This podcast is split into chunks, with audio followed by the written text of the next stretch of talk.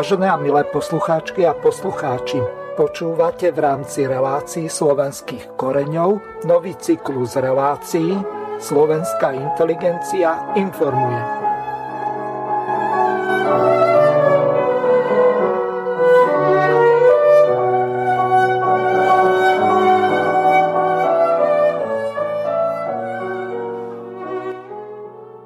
Vážené a milé poslucháčky a poslucháči, vítam vás pri eh, vypočutí eh, si relácie eh, Združenia slovenskej inteligencie. Pokračujeme v cykle relácií v službe národu a štátu. Témou dnešnej relácie sú prezidentské voľby 2024 s podtitulom Výber a podpora národného kandidáta. Pri tejto príležitosti mám tu čest privítať pani Margaretu Višnu. Pekný večer prajem. Dobrý večer, pozdravujem. A pána Reného Pavlíka. Prajem aj ja príjemný večer. Dúfam, že bude poučný a zábavný. A výborne.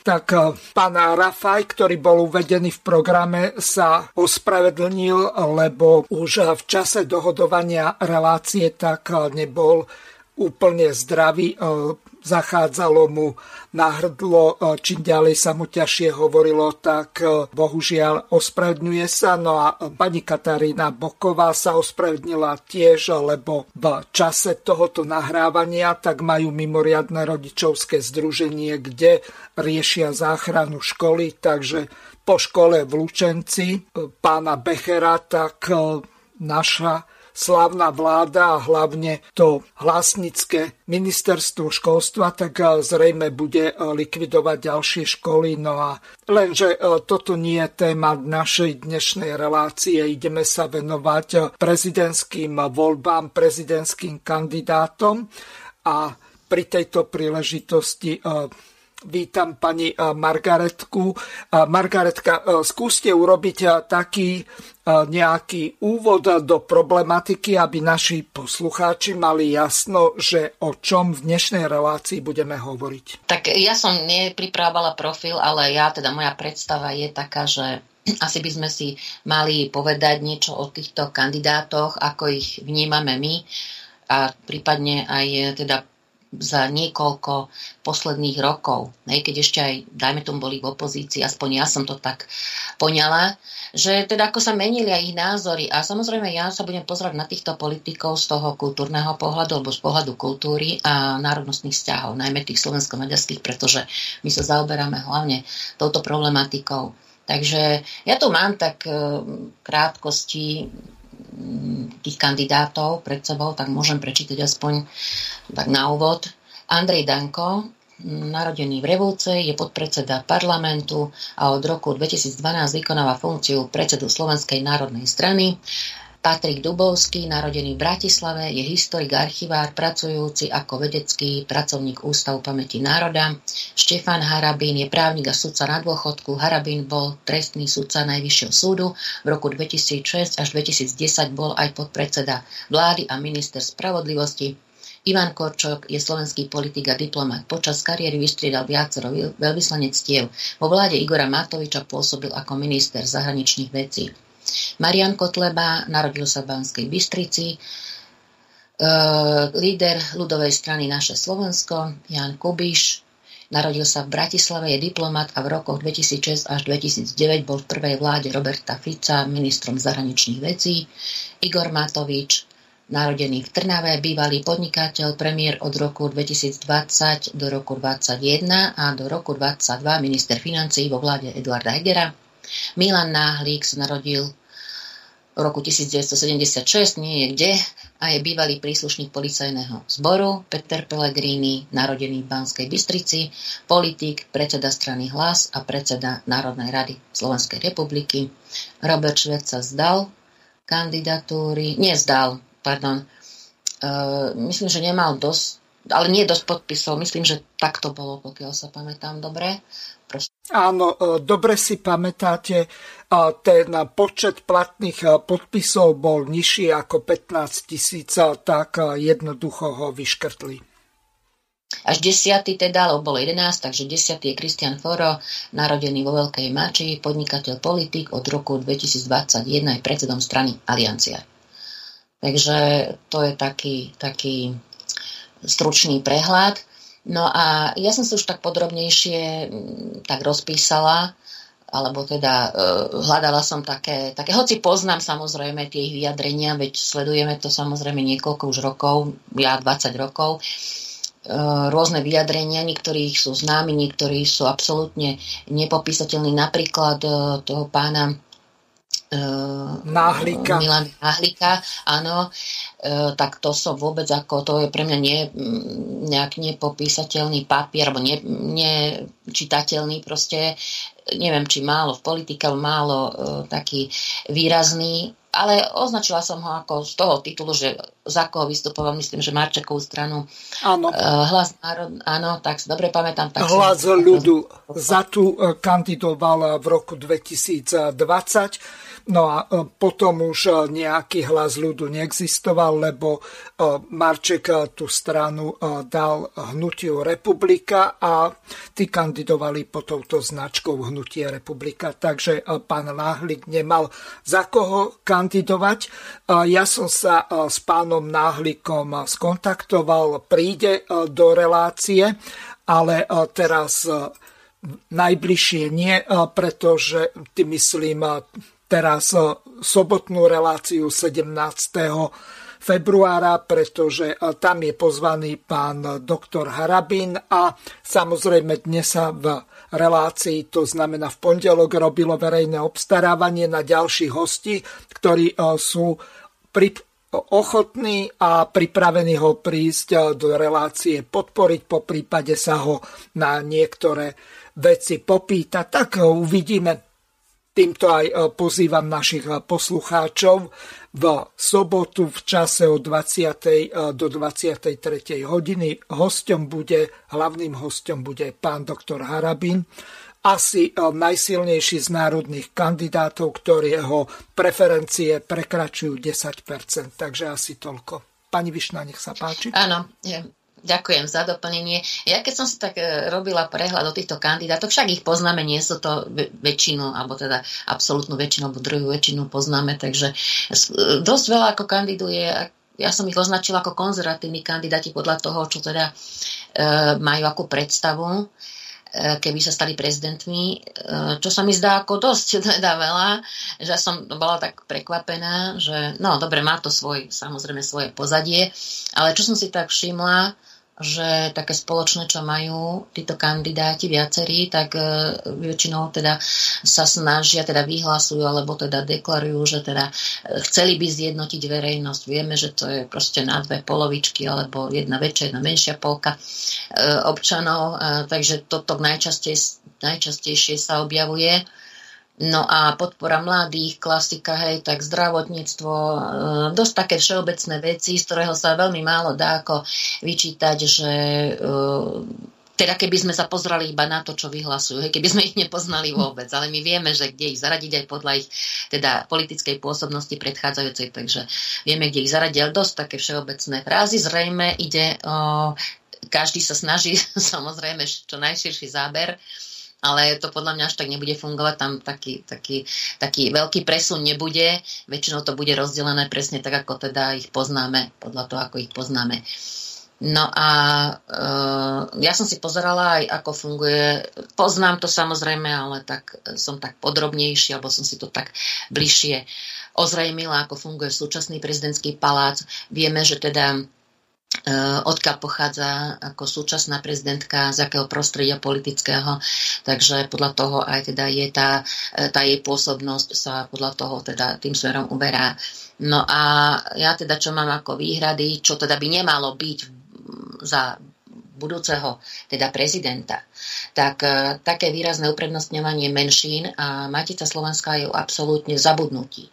Takže toto je absolútne nekorektný a neobjektívne diskriminačný a nedôstojný prístup všeobecne ako pre, prezidentského paláca. To sa nedá ničím ospravedlniť že sú tam, e, že prijala prezidentka, e, ja neviem, rôzne, z rôznych zástupcov samozprávy a zdravotníkov, je v poriadku, hej. Ale čo sa týka kultúry, všeobecne teda, tak e, toto je jednoducho e, fakt že neviem koľkokrát teda boli tam zástupcovia menšín, národnostných myslím.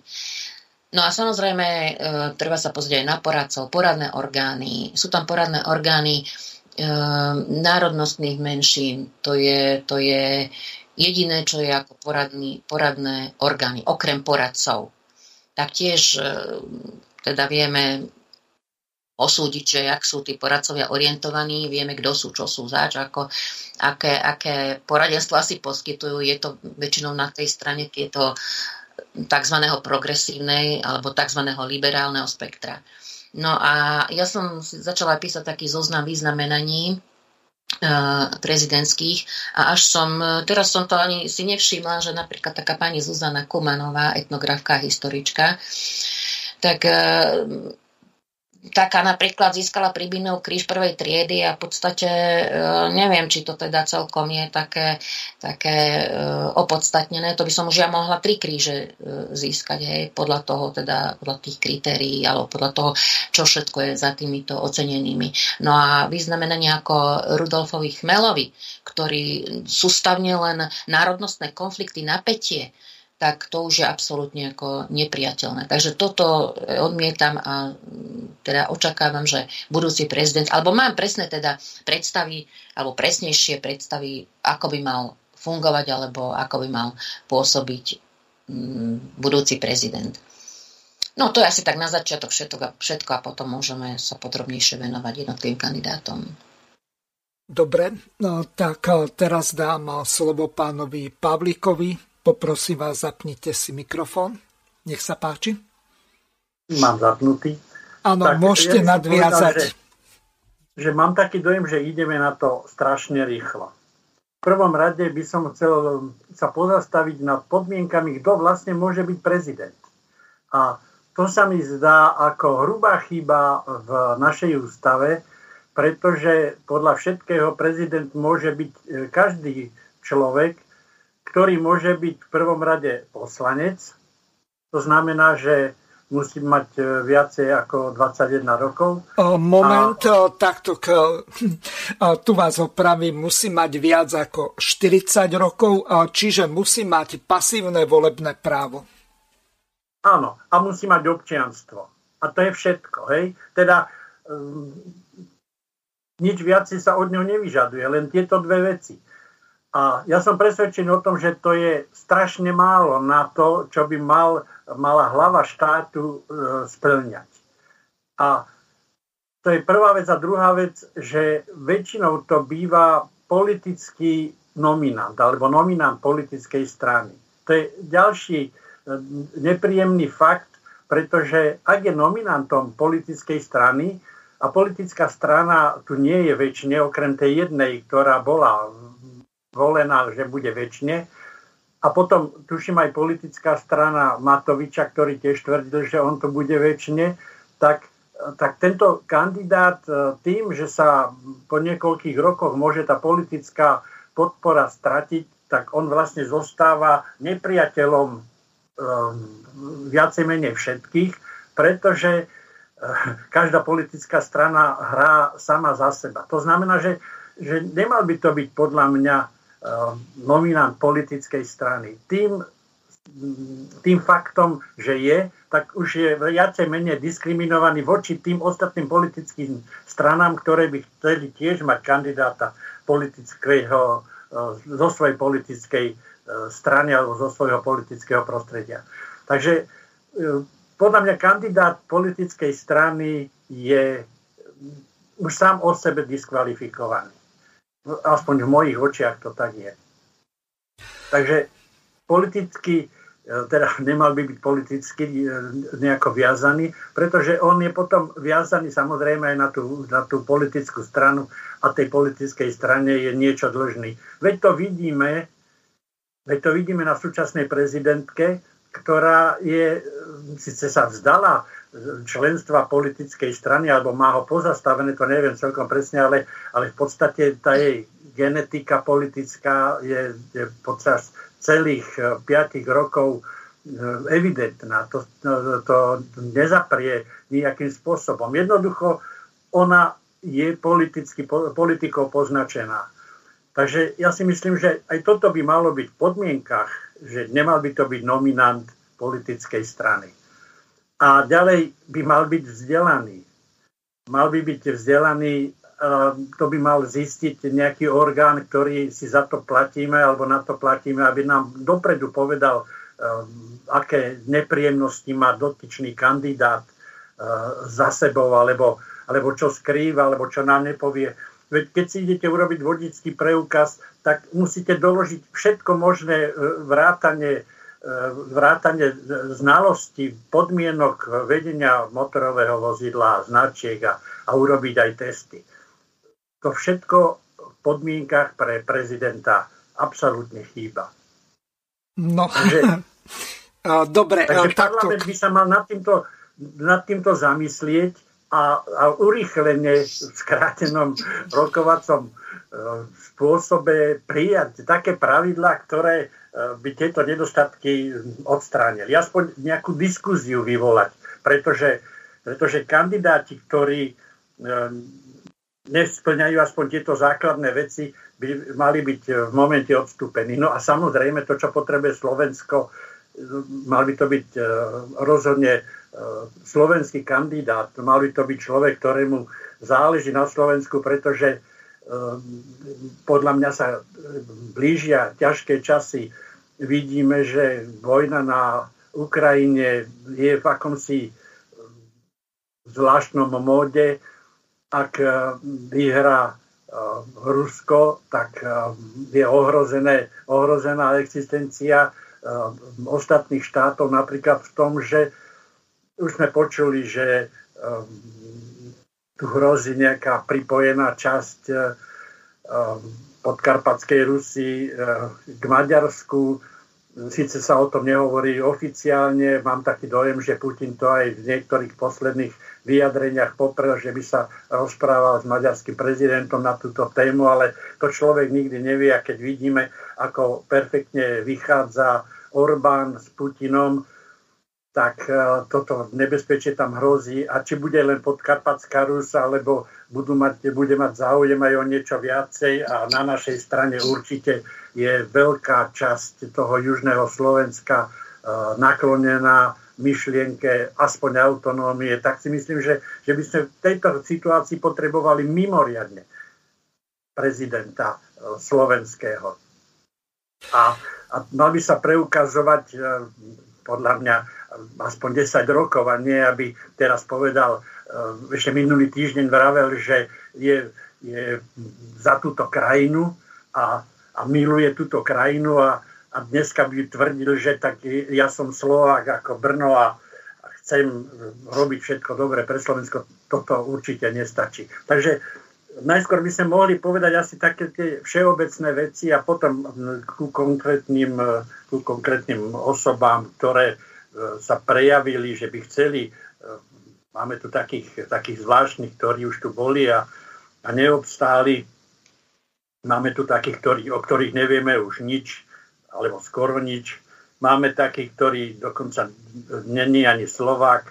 Myslím si, takže to by sme mali prebrať najskôr všeobecne a potom by sme sa mohli pozrieť na tých e, kandidátov podrobnejšie. Keby ste sa nad týmto zamysleli a vyjadrili sa, že či áno alebo nie. Dobre, ja s vami súhlasím. Ešte sa vrátim k tomu, o čom ste hovorili. Prečítam z článku 103 tie najdôležitejšie oceky. Ocek 1 za prezidenta možnosť voliť každého občana Slovenskej republiky, ktorý je voliteľný za poslanca Národnej rady Slovenskej republiky a v deň voľby dosiahlo vek 40 rokov, čiže e, toto sme prebrali.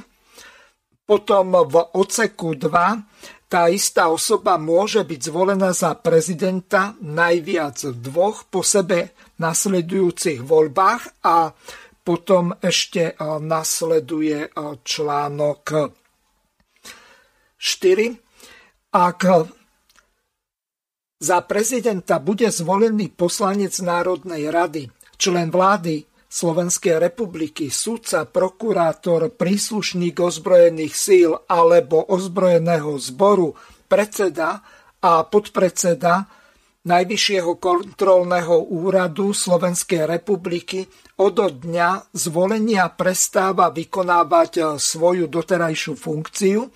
No a ešte potom článok 5 prezident nesmie vykonávať inú platenú funkciu, povolanie alebo podnikateľskú činnosť a nesmie byť členom orgánu právnickej osoby, ktorá vykonáva podnikateľskú činnosť. Čiže toto sú e, také e, základné obmedzenia, ale to, o čom ste hovorili, že e, nie sú na neho kladené ani tie základné požiadavky, povedzme, keď si zoberieme nie slovenského prezidenta, ale napríklad takého amerického, ktorý druhýkrát ide kandidovať, tak veľmi správne ste, pán Pavlik, poukázali na to, že v prípade získania vodického preukazu, čo ste nespomenuli, tak tam je základom zdravotná prehliadka. Ten človek musí byť e, spôsobili viesť to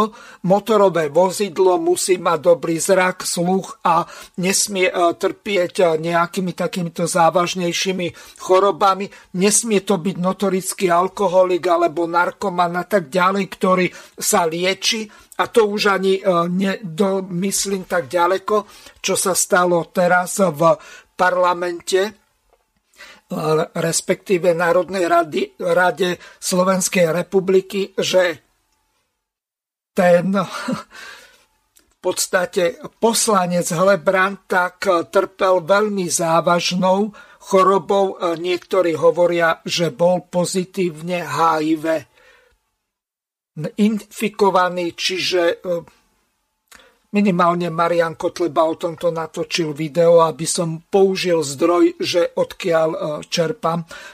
No samozrejme e, Robert Fico to len v náznakoch povedal a ostatní okolo toho chodili ako okolo horúcej kaše. A teraz si zoberte, že za prezidenta bude e, zvolená takáto osoba, ktorá môže okolo seba šíriť nákazlivé choroby alebo čokoľvek iné a v prípade e, tých podmienok na kandidatúru, tak to ani v náznakoch nie je uvedené.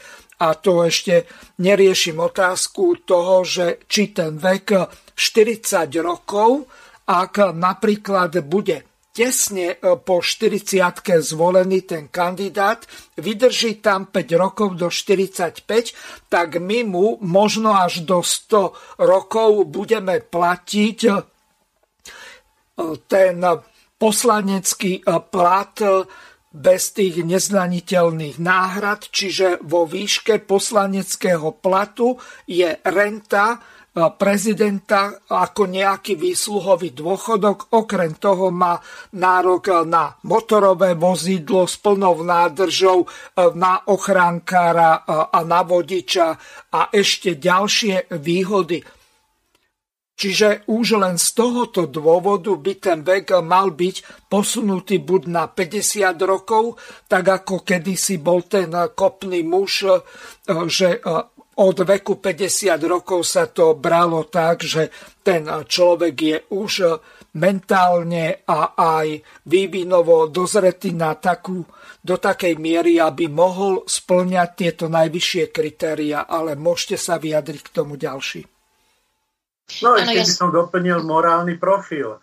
A, a to sú tie veci, ktoré by podľa môjho názoru mala e, zisťovať e, napríklad e, nejaká tajná služba, e, SISKA a podobne. A malo by to byť potom nejakým spôsobom zverejnené, aby sme otvárali oči, aby sme nezistili po prvom roku prezidentovania, že ten náš prezident je, je nejaký daňový podvodník alebo, alebo je, je nejak postihnutý na hlavu alebo podobné veci. To sa dozvieme až potom alebo že je plagiátor, alebo takéto veci, to všetko by malo byť preverené. Ja keď som robil zbrojný preukaz, tak, tak e, po celom dome chodil policajt a vypitoval sa, či nebijem ženu a či nepijem a ja neviem proste čo všetko a a ani neviem samozrejme, že čo zistil a kto mu čo povedal, iba som buď mohol, podal som žiadosť a buď som dostal, alebo nedostal bez vyjadrenia od, eh, od, od eh, policie, či, či splňam podmienky alebo nie. Samozrejme, že som ich, teda samozrejme, splňal som ich, ale o prezidentovi nevie nikto nič. Až potom, počase sa to dozvieme. To myslím, že to je ďalšia chyba, ktorá by eh, mala byť v ústave zapísaná ako podmienka pre E, budúceho prezidenta. Áno, s týmto sa dá úplne súhlasiť, že takéto kritéria by mali byť zákonom podľa mňa stanovené. Ja som sa tomu takto až nevenovala. Určite by to bolo treba ako trošku širšie, širší záber na to, aj jak to majú inde, v iných štátoch, jak e, nejaké inšpirácie. Ale pokiaľ vie, viem, teda keď sa nastupuje do zamestnania, tak musí byť zdravotná prehliadka bežného zamestné pracovného pomeru nie zamestnaneckého. Všadiaľ. Tak, e, no a keď za poslancov, tak tí nemajú zdravotnú prehliadku. Neviem, teda e, tam by sa mohli takéto veci vylúčiť, čo sa stalo teraz s no, týmto poslancom. No podmienka určite to v ústave není. Ja som nič také nečítal. A pán Hazucha je pretreli to ústavou, určite by povedal, že, že je jasné, že každý poslanec musí absolvovať zdravotnú prehliadku, ale to nie. myslím, že to Určite nie je. V ústave tam... nie, ja si myslela bežný buď z nejakých predpisoch, alebo nemusí to byť zrovna zákon, ale nejakých predpisoch, to, čo platí aj pre bežného zamestnanca, teda áno, keď nastupuje do zamestnania. No, takže dá sa súhlasiť určite s týmito, s týmito kritériami. Možno, že by sme to potom aj v závere mohli tak nejako ešte priebežne keď nás niečo ešte napadne, podoplňať a taký, taký všeobecný záber, také všeobecné kritéria, kritéria by ste potom, pán Pavlík, mohli prečítať, keď si to zrejme to máte aj pripravené, tak e, to môžeme potom za, na záver, myslím si, že celkom dobré kritéria sú to. Takže sa to dá potom uviezť, aby sa tak e, zosumarizovalo. No takže to by sme mali asi ten úvod taký, nie? Že, že všeobecné a teraz neviem, či by sme sa pozreli na tých eh, jednotlivých kandidátov. No, no môžeme. Nech sa páči, pani Višna, môžete sa uvi- ujať slova a ideme ich eh, rozobrať asi eh, jeden po druhom. Rozpitvať. Áno. No ale tak v tom symbolicky teda, alebo v úvodzovkách samozrejme. Tak jak som spomínala, že viacero tých kandidátov, aspoň takých tých už známych politikov, tak e, sa e, väčšinou vyjadrujú, že teda zjednotiť to Slovensko, každý si uvedomuje, že to je veľký problém aj v rodinách samozrejme, aj v spoločnosti, v zamestnaní a tak ďalej. Takže um, toto je veľká úloha, veľká výzva určite. Tak keď by sme hovorili napríklad o tom, ktorý, kto má najviac preferencií alebo predpoklad, že má najviac preferencií, lebo aj tie prieskumy treba brať s rezervou, tak pán Peter Pellegrini, ja ho považujem takého niecelkom typického konzervatívne, konzervatívneho kandidáta. Možno, že toho národného, sociálneho určite, ale ja si myslím, že on tak e, ekonomicky je taký konzervatívny a kultúrne je skôr taký, e, taký na tú liberálnejšiu stranu orientovaný. Takto by som ho asi charakterizovala. Ja aj si Sloven... spomínam... Pardon, môžem vám skočiť. A je aj slovenský? No veď... Eh, tak... Lebo, lebo... Podľa národnosti asi áno. No moment, eh, Pellegrini. to je typické talianské priezvisko, no len a potom a eh, vy máte a, typické slovenské vyšny, vyšna, ale pán Pavlík nemá ani slovenské meno krsné. tak kde takto zajdeme?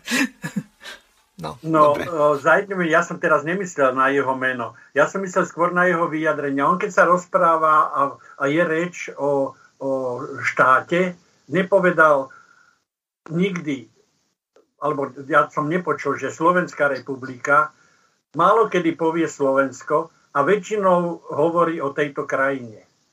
A, a to si myslím, že človek, ktorý cíti so Slovenskom, tak už len, len pomyslenie, že by som mal povedať, že žijem v tejto krajine a mal som na mysli e, náš e, štát, našu republiku, tak, tak by som sa musel cítiť veľmi zle. A on to hovorí úplne bežne. Takže mám taký dojem, že aj na to, že či je dostatočne slovenský, už som hovoril pred chvíľou, že, že ideme do ťažkých časov a už sme v ťažkých časoch. Takže potrebujeme človeka, ktorý naozaj to, to Slovensko má ako si zažité, má ho, má ho pod kožou a, a všetko, čo robí, tak by mal robiť v záujme toho Slovenska, aj keby on sám mal nejakým spôsobom byť um, poškodený alebo, alebo postihnutý, alebo nemal by z toho mať osoch.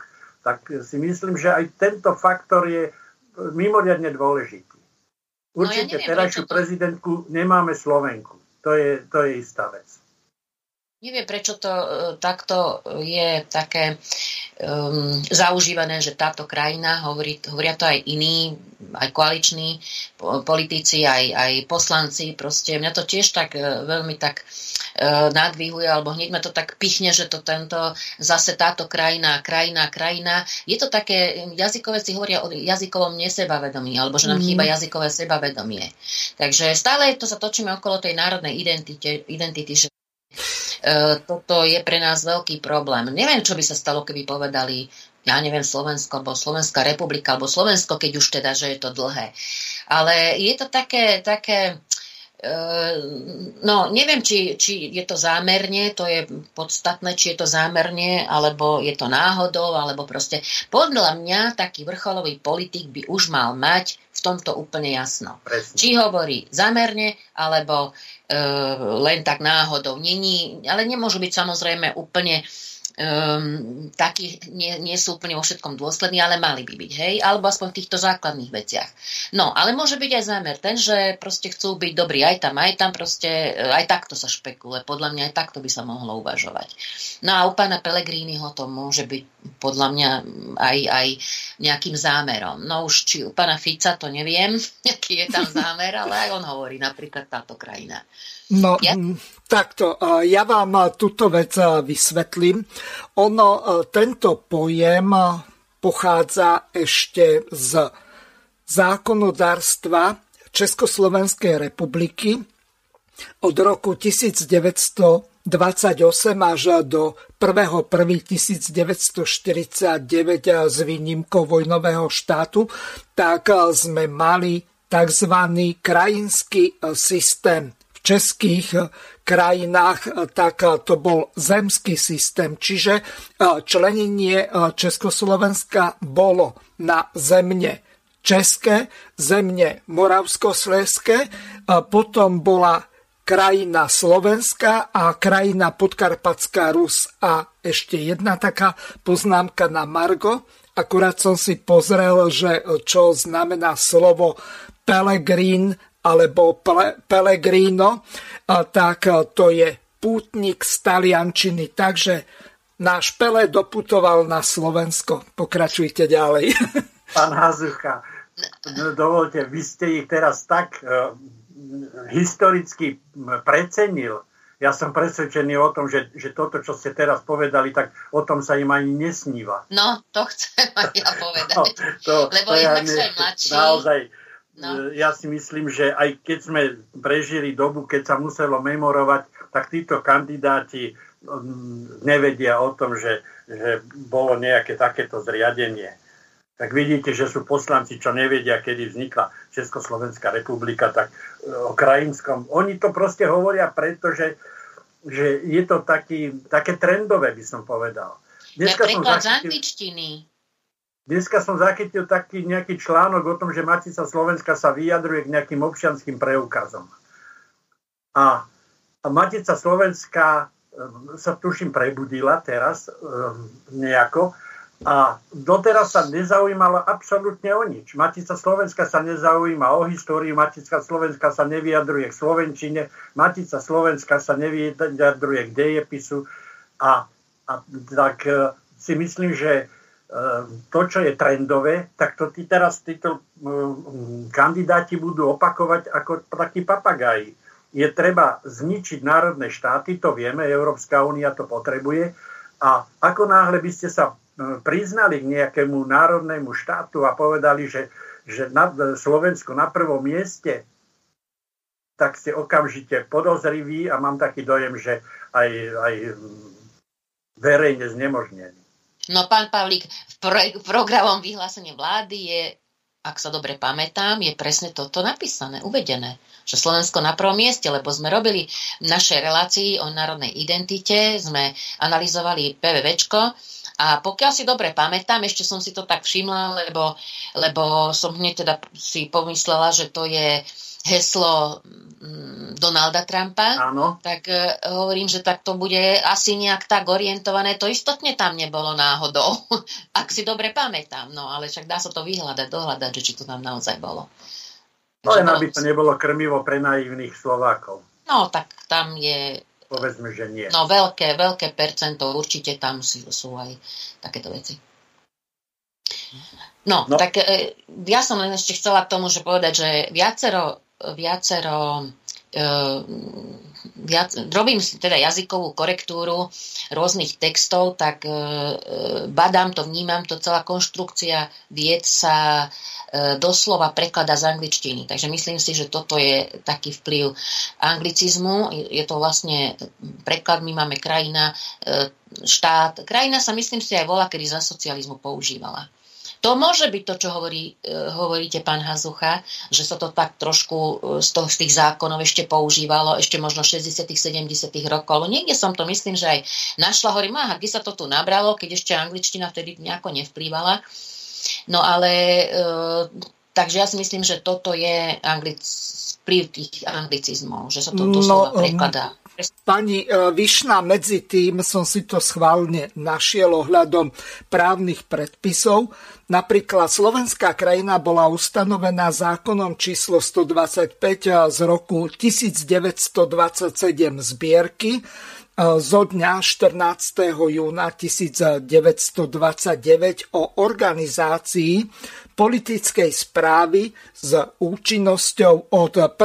júla 1928, takže moje historické poznatky sú správne a skutočne to bolo do 1.1.1949 bol tento krajinský systém zavedený, lenže ja som si istý, že keby som sa spýtal všetkých tých poslancov, ktorí tam majú vyštudovanú politológiu, históriu a čo ja viem, aké humanitné vedy, neviem, či by sa dvaja našli, ktorí to vedia. No. Súhlasím s vami.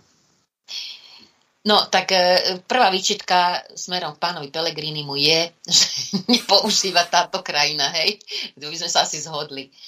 No, ja to ešte som... Že, že to nepoužíva. On, on, keď ho na to upozorníte, tak to nemusí používať. Ale e, či on má to, to Slovensko zažité, či on, on naozaj je ochotný pre to Slovensko obetovať e, sám seba. My potrebujeme takého prezidenta, ktorý je ochotný toto urobiť. Pretože, vidíte, hospodárska situácia je katastrofálna vzdelanostná situácia je katastrofálna, teda prúsery v škole. Kam sa pozriete, všade je niečo ťažké a bez obetí to jednoducho nepôjde a ten prezident musí ísť príkladom, ak nemá byť e, nejaká, e, nejaká bábka, ktorú nebudeme mať radi. No práve k tomu sa chcem dostať, čo hovoríte. Že práve na základe tých skúseností, ktoré neboli nejako možno, že e, len tak návonok, len také slova alebo nejaké teda heslá, tak e, rôznych takýchto, e, ja neviem, keď e, dlhodobo politik pôsobí, tak e, niekedy sa aj stretnete s ním, aj osobné nejaké kontakty sú, alebo teda sprostredkované a tak ďalej. Takže ja teda chcem povedať jednu takú skúsenosť s pánom Pelegrínim, keď, sme, keď ešte bol predseda vlády, premiérom, tak e, tedy bol ten problém e, prípad základnej školy v Rohovciach, až si spomínate. A nebolo možné tam zriadiť, zastupiteľstvo nechcelo zriadiť základnú školu s výučbou štátnom jazyku. No a vznikla tam taká iniciatíva tých miestnych rodičov a tak ďalej. My sme sa zúčastnili na jednom stretnutí, už to bolo tak ku koncu toho celého toho rok sa tam nafúkovalo a medializovalo a tak ďalej. No a ja som tedy pracovala v Matici Slovenskej ako stredisku národnostných vzťahov, tak sme sa tam zúčastnili priamo konkrétne s ním rokovanie. Aj teda ďalších, ja neviem, možno, že bolo 30 ľudí, aj zo strany zastupiteľstva, aj politických tých miestných, aj proste, ja neviem, kto všetko tam bol, lebo my sme tam dokvitli proste, mali sme svoj návrh, teda, čo by sa malo robiť, aby sa založila tá základná škola my sme stále e, tvrdili aj hovorili aj sme toho názoru, či už v Matici alebo v našej expertnej komisii, že e, celé toto zriaďo, zriadovateľom základných materských škôl stredných škôl by mal byť štát ako ministerstvo školstva. No a z toho teda to chcem povedať, že e, teda na tom stretnutí, na tom rokovaní e, na obecnom úrade v Rohovciach pán Pellegrini vlastne on veľmi tak e, zanietene hovoril, neboli tam žiadne kamery, zanietene hovoril, že proste tuto to nemôže, jednoducho toto tu takto nebude, že slovenské deti a, teda nebudú mať e, túto žiadnu školu. Takže dosť ako e, tak razantne a zastával sa toho. Hovorím, že neboli tam žiadne kamery, takže on vlastne mohol, ja som to ani nečakala, že bude takto reagovať. Skôr som očakávala, že však tam boli zástupcovia politických strán, ako menšinových, tedy ešte neviem, či nebola aj SMK, ešte Aliancia nebola. Takže a musím povedať, že keď som teda pozerala aj na tie, na tie, na tých politi- alebo tých um, miestných tých um, zas, z, uh, poslancov, tak teda um, Čušariak bol pod chrastou, keď to takto poviem. Naozaj, tam no, on jednoducho a razantne... tam tá škola? Prosím? Odkedy je tam tá škola so slovenským vyučovacím jazykom? No ešte sa k tomu dostanem, hneď vám to, to chcem povedať. Ale teraz chcem povedať, že proste sa do toho riadne obul, že toto si tu nebudú dovolovať. A, a takto by som si to aj predstavovala. Hovorím, že bola som prekvapená, že ako tak razantne. Tak sme sa ešte potom, potom rokovanie aj ešte rozpravili, lebo vtedy sme Štúrov pamätník stavali, takže akurát už sa teda mal. To bolo takedy v máji, hej, alebo v apríli ešte. Čiže už, už sa mal ten pamätník e, odhalovať, takže sme ešte k tomuto prehodili pár slov. No a nakoniec sa to v podstate naozaj aj to splnil, alebo teda sa to podarilo. Ehm, zákonne dotiahnuť, že môže zriadiť, ja neviem v akých kritériách, podmienkach, výnimočných a tak ďalej, že môže zriadiť aj krajský úrad. Čiže v Trnave môže krajský trnavský úrad zriadiť základnú školu, keď obec nemôže v tých a tých prípadoch. Takže sa to takto aj schválila Národná rada, lenže to samozrejme zastalo už potom na tom, že tam už vtedy pôsobil e, Bereni, podpredseda Trnavského kraja a jednoducho v spolupráci s týmto zastupiteľstvom v Rohovciach jednoducho nezriadili tú školu. Už neviem, čo presne všetko tam bolo, aj tí zastupcovia Trnavského kraja, ktorí rokovali potom s tými, s tými rodičmi, ako s tou iniciatívou, tak e, všeličo sa vyhovárali a dávali im všelijaké možné e, možnosti. Ja som stále hovorila, že proste musí, to, musia žiadať, že v Rohovciach, nikde inde Proste sa to potom nie, v praxi nerealizovalo. Čiže tá škola tam nie je. Potom sa to, potom sa to porozdielovalo, deti nosia hoci, hoci kde, proste tá škola tam nestojí. Ale e, dotiahlo sa to do tej zákonnej e, formy. Už druhá vec, že pravda, už možno, že mohol dozrieť na to, že či sa to e, dať príkaz, alebo už ja neviem, jakými sú na to páky určite. Len sa to typické, teda také povedala by som typická slovenská povaha alebo charakter, že sa veci nedotiahnu. No, takže ja to pozerám ako z tohto pohľadu, lebo toto viem najlepšie zhodnotiť. Môžem ešte prípadne z pohľadu kultúry. Ehm, pán Pellegrini sa nevyjadruje nejak, nejak ehm, vyslovene k nejakej národnej, tradičnej, konzervatívnej kultúre. To som teda vyslovene nepočula, opratím, aké sa milím. Ale tie národnostné menšiny zaznievajú vždy a všade. Toto je tiež také, také spoločné, by som povedal, spoločný menovateľ týchto kandidátov a iných politikov. E, no a ešte tu mám z roku 2020 Čiže taký typický príklad, e, teda e, hovoril pán Pellegrini. Národnostné menšiny na Slovensku sa nemusia obávať, že o ne nebude postarané, ak sa do Národnej rady po februárových voľbách nedostane žiadna strana presadzujúca menšinovú politiku. Po stredajšom rokovaní vlády to deklaroval predseda vlády. S tým, že on, o ne bude postarané rovnako ako všetkých občanov Slovenskej republiky.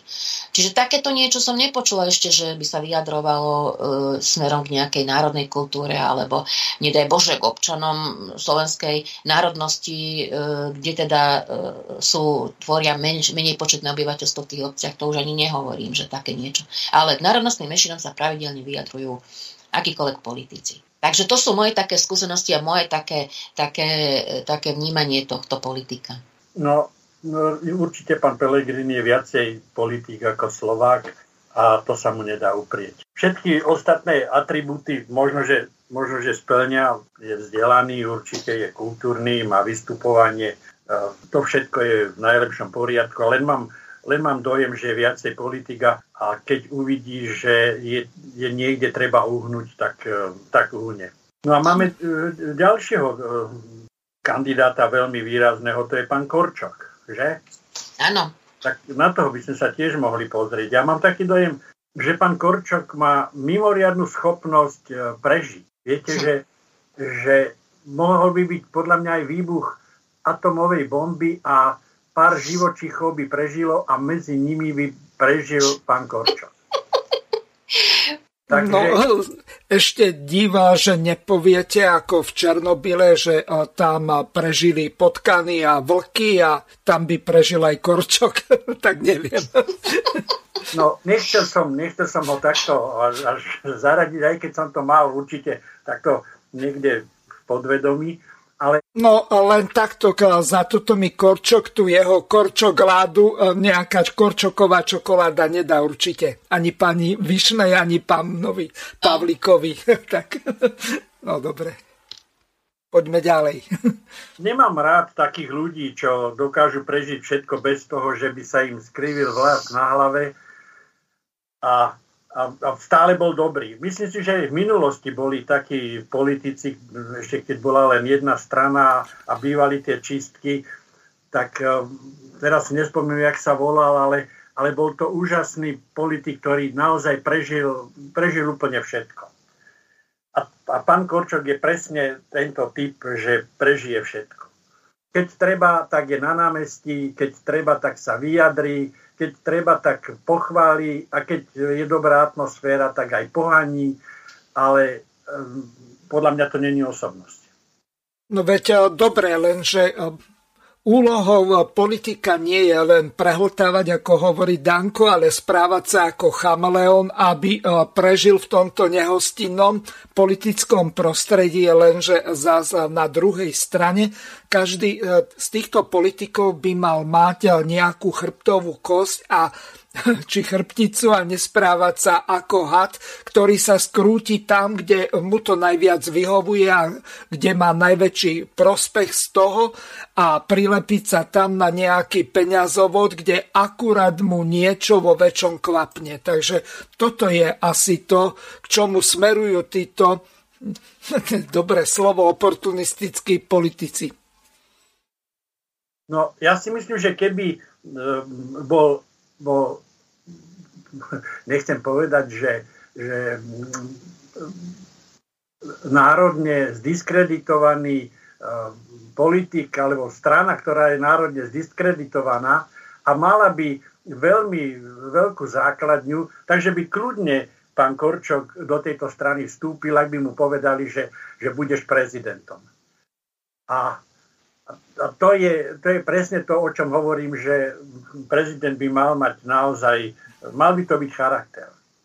Môže byť e, poškodený, môže byť e, zničený, môže byť, e, ja neviem, čo sa s ním môže stať, ale musí, musí byť predstaviteľ myšlienky a jej pevným zástavcom. A to určite pán Korčok nie je. Aj má vzdelanie, aj, mám taký dojem, že aj moskovské, ak sa nemýlim, to pán Hazucha ano. určite bude vedieť, či má to, to GMO, lebo jak Gimo. Tá, áno, že, že on to má, patrí to k týmto ľuďom a, a keď už si len zoberieme, že kto išiel do tejto školy, aké podmienky musel splňať, tak, tak je to veľmi podobné ako, ako podmienky terajšieho prezidenta Českej republiky, ktorý, ten, ktorý prežije taktiež všetko. A, a, a je ochotný prísahať na Barščo, prísahať na Červenú armádu, na Sovietský zväz, prísahať na, na NATO a, a americkú armádu. A to proste človek, ktorý, ktorý není osobnosť takého typu, ktorého by som si ja predstavoval ako prezidenta.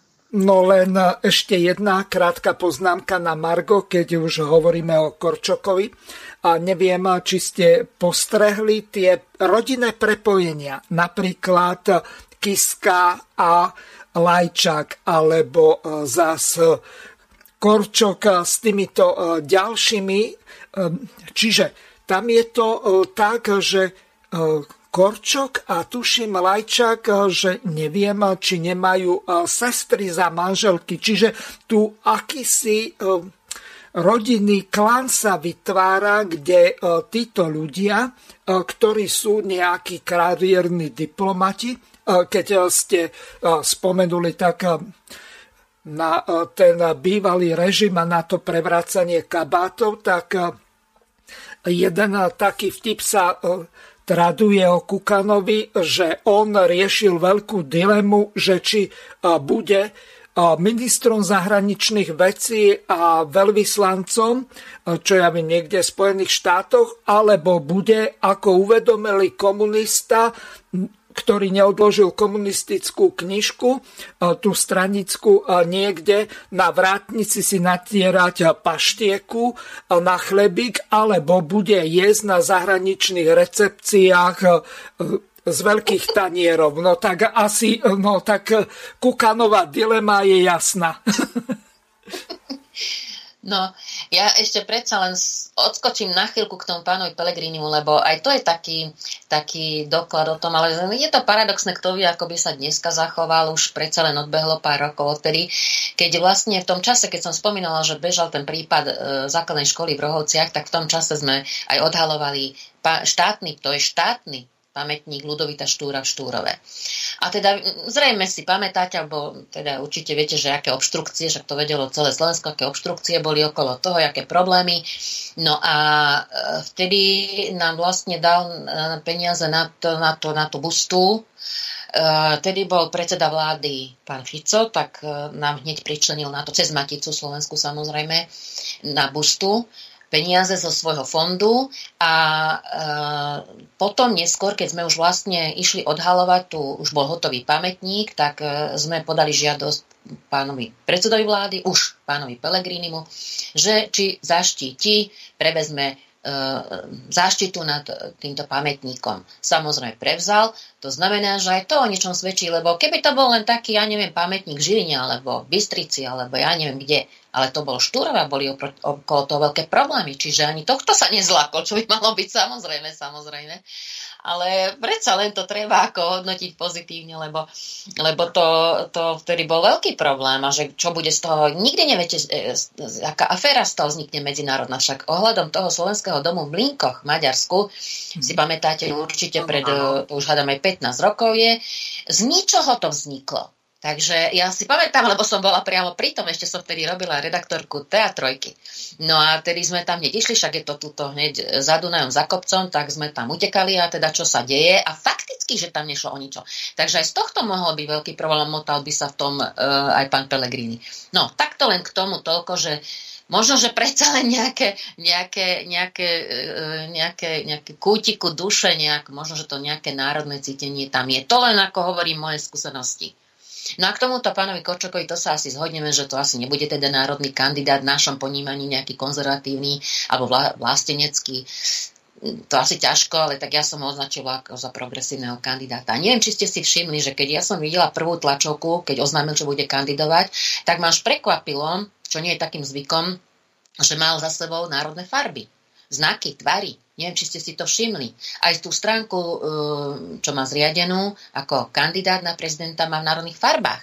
Tak e, hneď ma napadlo teda, že asi to bude asi záber na takých tých e, aj národnejších voličov, alebo ako to nazvať tak to je tiež taký, taký jeden postreh. A potom aj vadí mi aj mne na tomto, no on je síce asi diplomaticky vzdelaný, vieme, kde čo všetko je, ako má za sebou na západe a za veľkou mlákou a tak ďalej.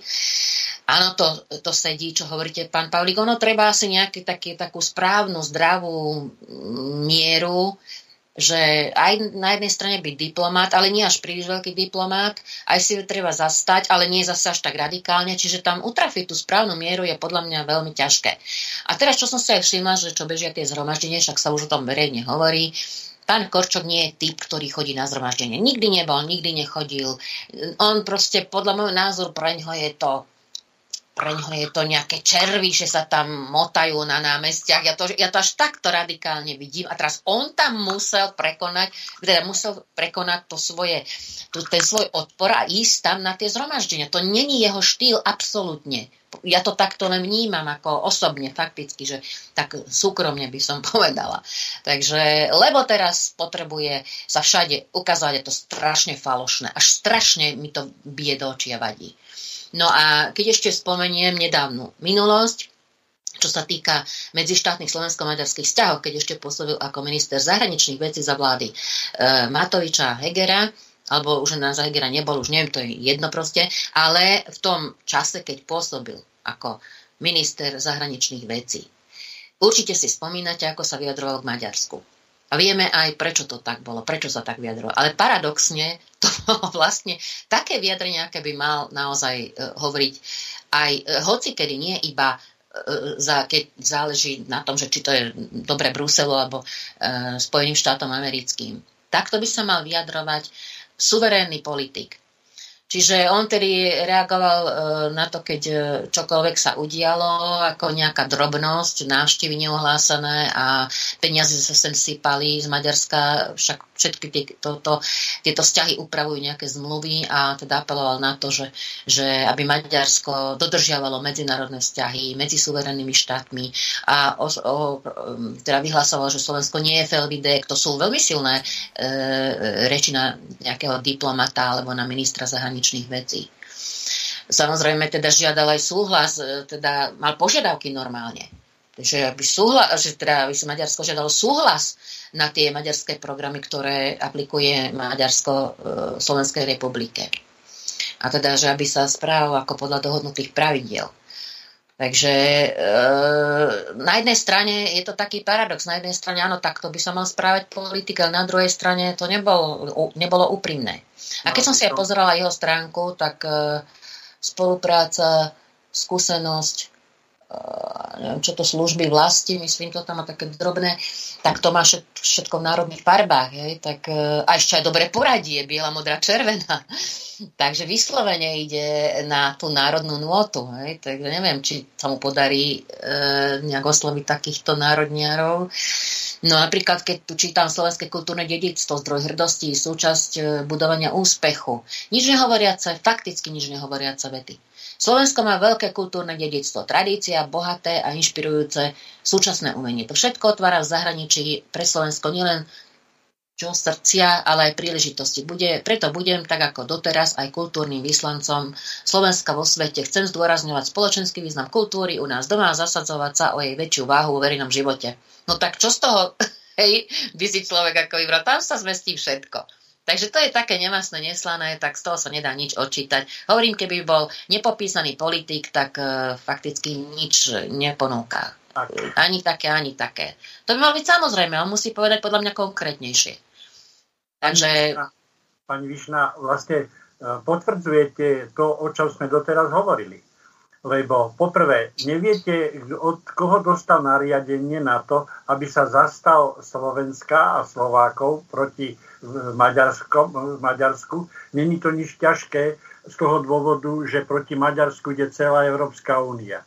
Takže on len e, zaujal správne miesto. A to, že hovoríte, že, že aké farby mal za sebou a, a dokonca v dobrom poradí, no tak ak sa chcete niekam votrieť, tak musíte mať správne mimikry. A, a, to, a toto bude ono. On vie no. presne, že, že čo. Ale povedzte, viete, na koľkých národne orientovaných podujatiach ste ho videli? Teraz no, samozrejme, povedali, že ani že, na jednom. To znamená, že, že len každou našou vetou sa potvrdzuje to, že on vie presne, na ktorej strane má stať a akú farbu má mať. No áno, ale je to veľmi otázne, či niekoho osloví z tejto národného spektra, pretože každý vie, kde ho má zaradiť. Tak neviem, na čo toto je dobré, čo tým chce povedať, alebo chce nejaké... Tak síce možno, že aj jeden hlas je jeden hlas, možno, že ide takú taktiku zvolil, No, ale tak e, nechodil on na zhromaždenia ani e, na tieto, tie tzv. liberálne. A to je vlastne presne to isté. Je to až také, až také strašne silené. Strašne to silené. To, to, až, to, až je to také odporné, by som povedala. Že, že aj to, čo tá účasť na zhromaždeniach, čo doteraz nikdy nerobil, a teraz zrazu robí. No a presne toto isté robia aj naši niektorí iní politici a robil to napríklad aj Peter Pellegrini a teraz som si vlastne spomenul ešte stále teda o ňom aj na, na, na ako, čo tu mali pútače veľkoplošné vedľa, cie, vedľa cestách alebo mali aj e, na stránkach e, slovenských médií píšucich po maďarsky. Tak aj tam boli e, reklamy pána Pellegriniho v maďarčine.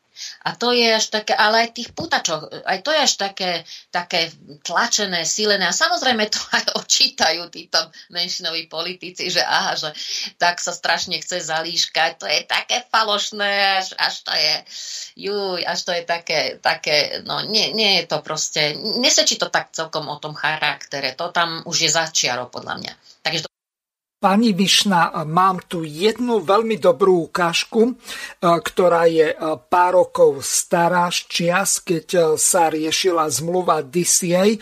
Tam nastal spor medzi Andrejom Dankom a Petrom Pelegrinim, tak si to vypočujme. Pravda, že Slovensko, a opäť vďaka Slovenskej národnej strane, je s Českom, kde sme to aj koordinovali, posledný štát, kde nie sú prítomné vojska Spojených štátov amerických. Myslím si, a chápali to aj naši americkí partneri, že v kontexte udalostí, ktoré sú aj vám blízke, ja stále spomínam na fotografiu vášho otca, na toho hrdinského človeka pred tankom. Máme skúsenosť so 68. rokom a keď odchádzali Rusi v 89. roku, všetci sme si želali, aby skončila studená vojna aby to Reagan s Gorbačovom dotiahli, aby už tu nikdy neboli cudzie vojska. V Európe ostali americké vojska. A ja vždy budem hovoriť, Európa musí mať vlastnú spoluprácu svojich armád. A to nehovorí len Danko, to hovorí aj prezident Francúzska Macron, ktorý hovorí, že je najvyšší čas prekonať systém kolektívnej bezpečnosti NATO spoluprácou európskych armád v rámci Európskej únie a nie je dôvod, aby v jednotlivých štátoch sa rozširovali vojskách Spojených štátov amerických, najmä nie v kontexte napätia, ktoré je v Ukrajine vo vzťahu k ruskej hranici. Bol som člen vlády a postavil som sa iniciatíve pána Korčuka Lajčaka a aj Petra Pellegriniho. Pellegrini mi povedal, že to budem lutovať celý život. Odmietli sme podpísať tú zmluvu o spolupráci, pretože môže hovoriť, čo chce pán Naďaj Korčok. Tá zmluva je absolútna predpríprava na odovzdanie letisk Sliača a Kuchyne. Hovorí o rodinných príslušníkoch vojakov Spojených armády Spojených štátov amerických. Hovorí o mechanizme. Hovorí o tom, že aká jurisdikcia sa bude používať. Hovorí o colných výhodách, o daňových úľavách. Chcú nás dostať k tomu, aby sme im umožnili investovať do nášho majetku. Táto zmluva má byť na 10 rokov, až po 10 rokoch môže končiť. A ja sa pýtam, a musíme rokovať so Spojenými štátmi, aby bolo jasné. Ja chcem dobré vzťahy aj so Spojenými štátmi, aj s Rusmi. Vždy hovorím, že si Biden No, e, takže nebudem to ďalej prehrávať, ale e, toto je e, to podstatné. Pellegrini povedal Dankovi, že to bude lutovať. Uvedomujete si, že bez ohľadu na to, že či Danko zdemoluje nejaký semafor alebo nejakú priateľku na ulici vyplieska, vždy nejakú sprostosť urobí. Lenže v tejto dôležitej veci sa zachoval správne. Niektorí povedia, že keby nebol Danko sprostý, tak eh, by sme už, alebo tvrdohlavy lepšie povedané, tak eh, by sme eh, tú zmluvu mali od roku 2019 a v roku 2029 by už bola bývala skončila. Lenže za hľadiska toho, ako zachovať sa ako štátnik a hájiť slovenské národné záujmy a nedovoliť sem príchod tých cudzích vojsk bez ohľadu aké sú to. No, samozrejme, Trepoltán sprosto, že stadialto Rusi neodchádzali, odchádzali vojska Sovietskeho zväzu a najviac tých vojakov bolo zo západného vojenského okruhu, čo nebol nikto iný ako Ukrajinci a čiastočne Bielorusi. Takže tu Danko samozrejme trepol sprostosť, no ale čo už. No, nech sa páči, pokrač... Áno, nech sa páči, pokračujte. No ťažko, eh, ja by, ja by som to, netrúfam si to teda takto odhadnúť, že čo je za tým všetkým ako Pelegrini, prečo uh, bol za tú zmluvu. My sme vtedy robili veľké, demo, veľké demonstrácie, mm. tak robili sme aj, aj dve, aj sme boli aj spolupráci ako Združenie slovenskej inteligencie, aj z mm, SKS z korene Slovakia Plus, takže uh, Aliancia národných síl a ďalšie proste občianske združenia, tak sme veľmi, veľmi teda e, protestovali proti tomu. To však si pamätáte, koľko bolo protestov vtedy každú chvíľu. No a proste sme to absolútne odmietli. Ja neverím, neverím týmto ľuďom, ktorí presadzovali um, zo strany Spojených štátov túto zmluvu ani nos medzi očami. Ja absolútne toto, úplne totálne radikálne proste odmietam to. Takže ťažko povedať, čo teda e, je všetko za tým, ale určite súhlasím s tým, že áno, takto e, Danko, že sa postavil k tej zmluve. No lenže e, Danko a Pellegrini majú ešte niečo iné za ušami a to sú tie doteraz nevyrobené stíhačky F-16, ktoré sú zastaralé. Je to model z prvej polovice 70. Eh, rokov, eh, čiže jedná sa o výslovne zastaranú eh, stíhačku, ktoré F-16 skoro všetky štáty už vyraďujú a nakupujú nové. A poviem to úplne inak.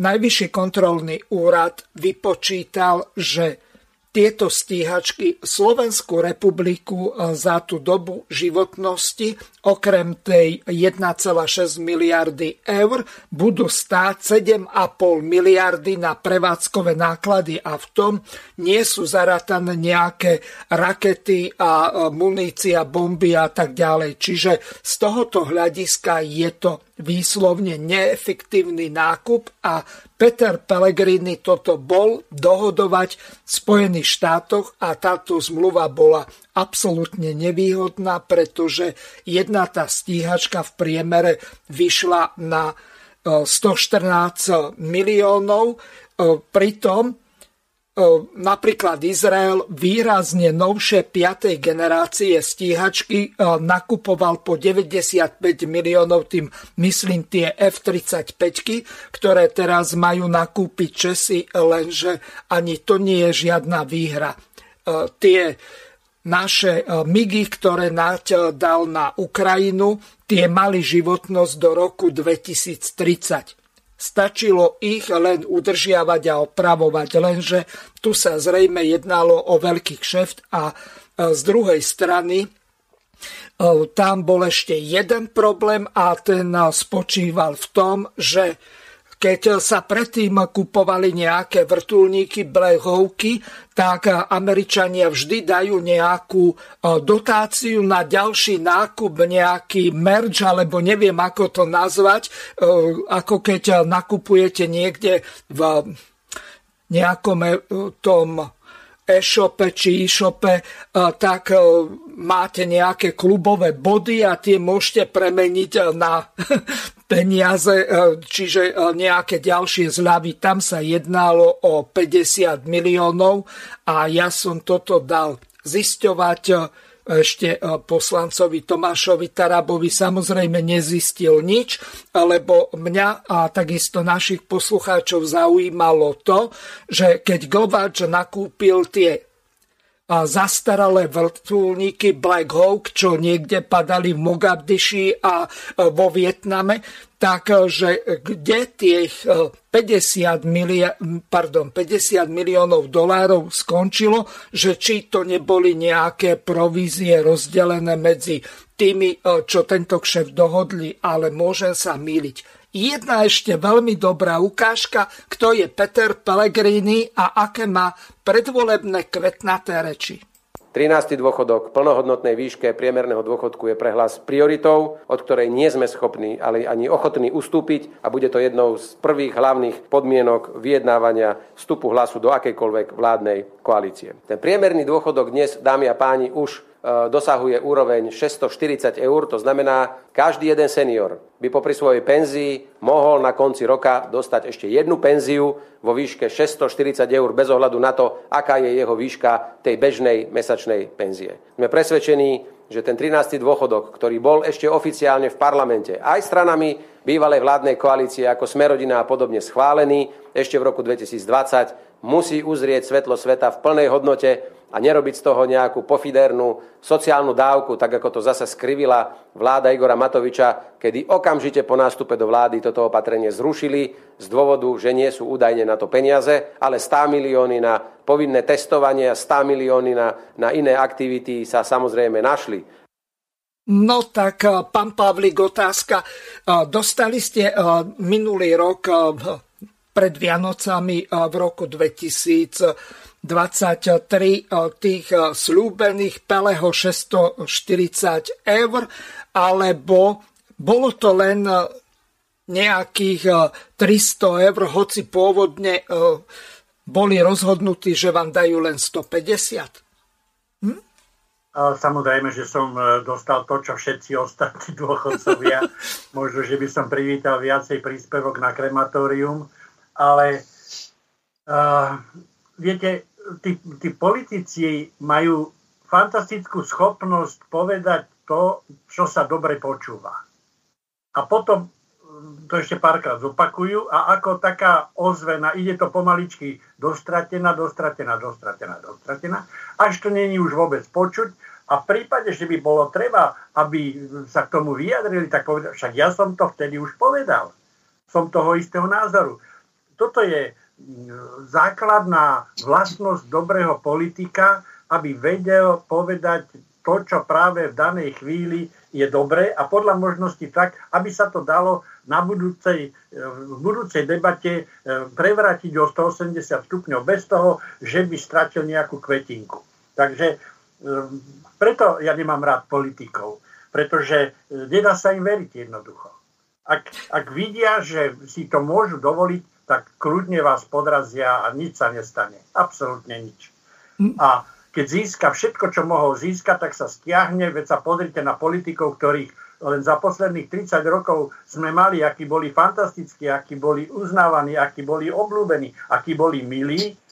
A, a zrazu sa zistilo, že, že rozkradli štát, rozpredali všetko a oni sú milí ešte aj naďalej, nič sa im nedeje, behajú po slobode, a je to všetko v najlepšom poriadku. Nechcem túto niekoho menovať konkrétne, ale e, mohli by sa uraziť e, taký, e, taký pán Zurinda, alebo pán Mikloš, alebo podobní strašne obľúbení ľudia.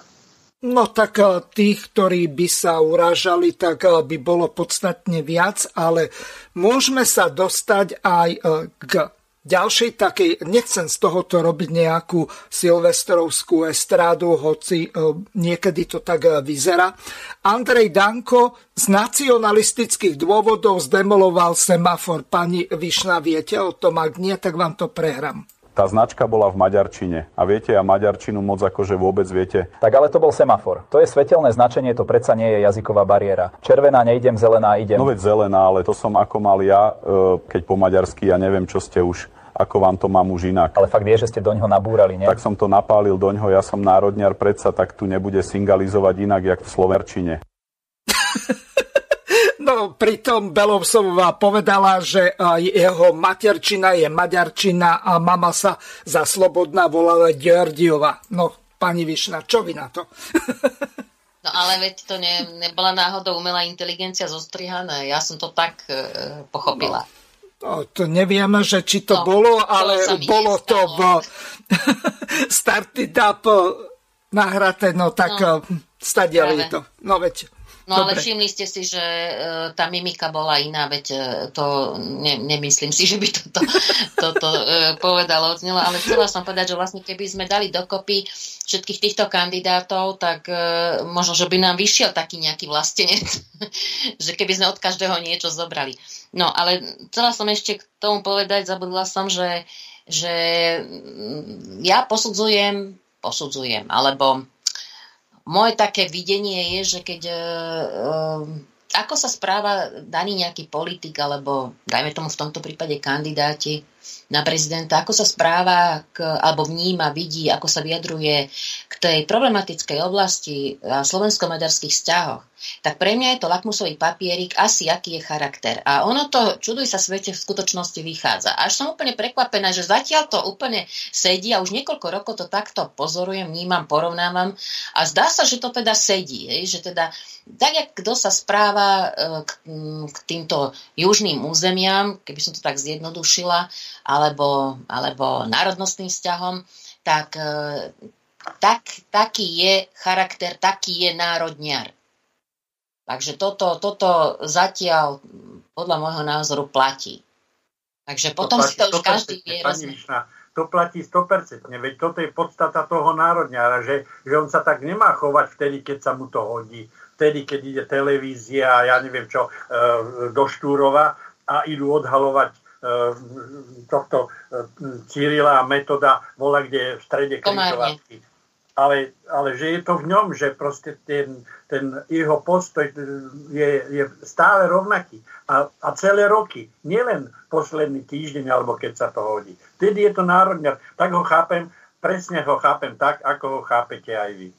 No, tak uh, sedí to, hej. Ja som si to aj poznačila, že také otázky, že keby bolo možné im dať, ja neviem, kde to mám teraz, že, že um, tam by sa dalo zistiť potom, áno, že nakoľko je, lebo potom nemusí sa ďalej vysvetľovať e, v tých oblastiach, len tých, alebo v takých onakých oblastiach, ale dali by sme im otázky, ja neviem, že postoj k Benešovým dekrétom, postoj k národnostným menšinám, e, k Trianonskej mierovej zmluve, Esterházimu, ako tomu bývalému menšinovému politiku, čes, mm. politikovi československému, tak e, tam by sa to ukázalo hneď, hej, že teda aký, akúkoľvek odpoveď by dal, Dalo by sa to z toho očítať, aké je jeho vnímanie tohto problému.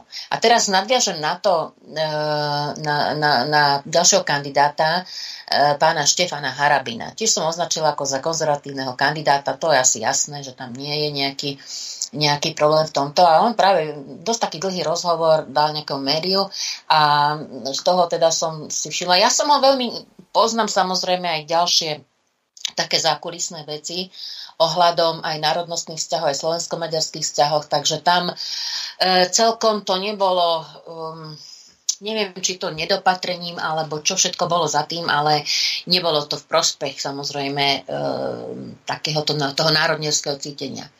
A teda vyberám z toho rozhovoru, to bol čerstvý, v Lani alebo tento rok, už neviem, a ešte, ešte spred, troch, spred troch rokov e, podobný rozhor, podobné vyjadrenie dal, dal a je to konzistentné, je to mm, v podstate skoro to isté, takže to sa nemenilo ako v jeho, v jeho uh, videní tohto, um, dajme tomu, že národnostných vzťahov.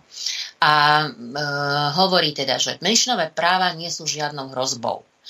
A tuto Citujem, zároveň pripomínam, že s právami idú aj povinnosti. Na osoby patriace k národnostným menšinám sa vzťahujú rovnaké práva a povinnosti vyplývajúce z ich štátneho občianstva ako na ostatných občanov štátu. Je tu povinnosť pri využívaní svojich menšinových práv rešpektovať vnútroštátnu legislatívu a práva väčšiny či ostatných národnostných menšín. Platí zákaz interpretácie akéhokoľvek práva osôb patriacich k národnostným menšinám ako práva na zapájanie sa do aktív, aktivít alebo vykonávanie skutkov v rozpore so základnými princípmi medzinárodného práva, najmä suverenej rovnosti, územnej celistvosti a politickej nezávislosti štátov. Povinnosť, a samozrejme sú tam odkazy na články, to už to už nečítam, to sú nejaké predpisy, hej. Neviem, o čo ide, aké RD, článok 21, 20 a 14 a 3 odsek.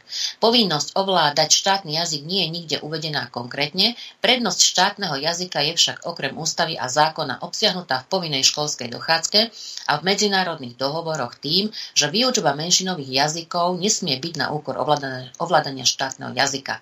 To je citát pána Harabina z toho rozhovoru. No a ešte je tam ešte je tam jedna taká časť, ešte to ako skúsený právnik musím povedať, že Slovenská republika už dlhodobo zabezpečuje vysoký štandard práv osôb patriacich k národnostným menšinám a štandard je preto štandardom, lebo sa na ňom dohodli všetky štáty, ktoré vytvorili medzinárodné právo. Štandard nesmie byť znižovaný, ale nemal by byť ani svojvoľne zvyšovaný, pretože tak ľahko môže dochádzať k, nedovolenému zvýhodňovaniu jedných oproti iným. Konec citátu. Takže toto to pekne povedal všetko podľa teda práva alebo zákonov alebo z hľadiska teda právneho prostredia. To je všetko v poriadku, len mne ide o to, že tu, sú, tu je istá situácia, istý stav a k tomu sa treba vyjadriť oveľa konkrétnejšie a zaujať nejaké stanovisko, pretože život prináša konkrétne príklady, prípady, ako boli tie rohovce. Aj k tomu, ku všetkému sa môže prezident vyjadrovať, alebo teda k tým najväčším veciam, alebo k tým najzásadnejším. Takže vlastne skôr či neskôr ich to dobehne a, a budú ľudia očakávať, aby sa teda vyjadril e, budúci prezident k takýmto aj veciam, keď sa niečo udeje. Takže toto je v poriadku, aj tuto sa dá očítať, že teda aký je postoj k tým národnostným vzťahom alebo k národnostným menšinám. Takže je taký e, zásadný, pretože aj e, je dlhodobejší je to veľmi dobré, asi najlepšie z týchto, z týchto politikov, kandidátov. Toto by mali už ovládať bežne, automaticky, e, akýkoľvek poslanec alebo politik vrcholový. No a, ale uh, už potom, keď príde k riešeniu konkrétneho problému alebo k vyjadreniu nejakého problému, tak tam už treba naozaj veľmi diplomaticky, veľmi rozumne a spravodlivo spravodlivo. Nie tak, že ako sa to, a menšiny bez hlava, nehlava, všetko e, pre menšiny. To je také veľmi, veľmi e, kontraproduktívne a dobehne nás to raz určite, že keď takéto sa to bude ďalej pokračovať a navyšovať sa tieto práva zbytočne, ktoré sa nedajú ani využívať.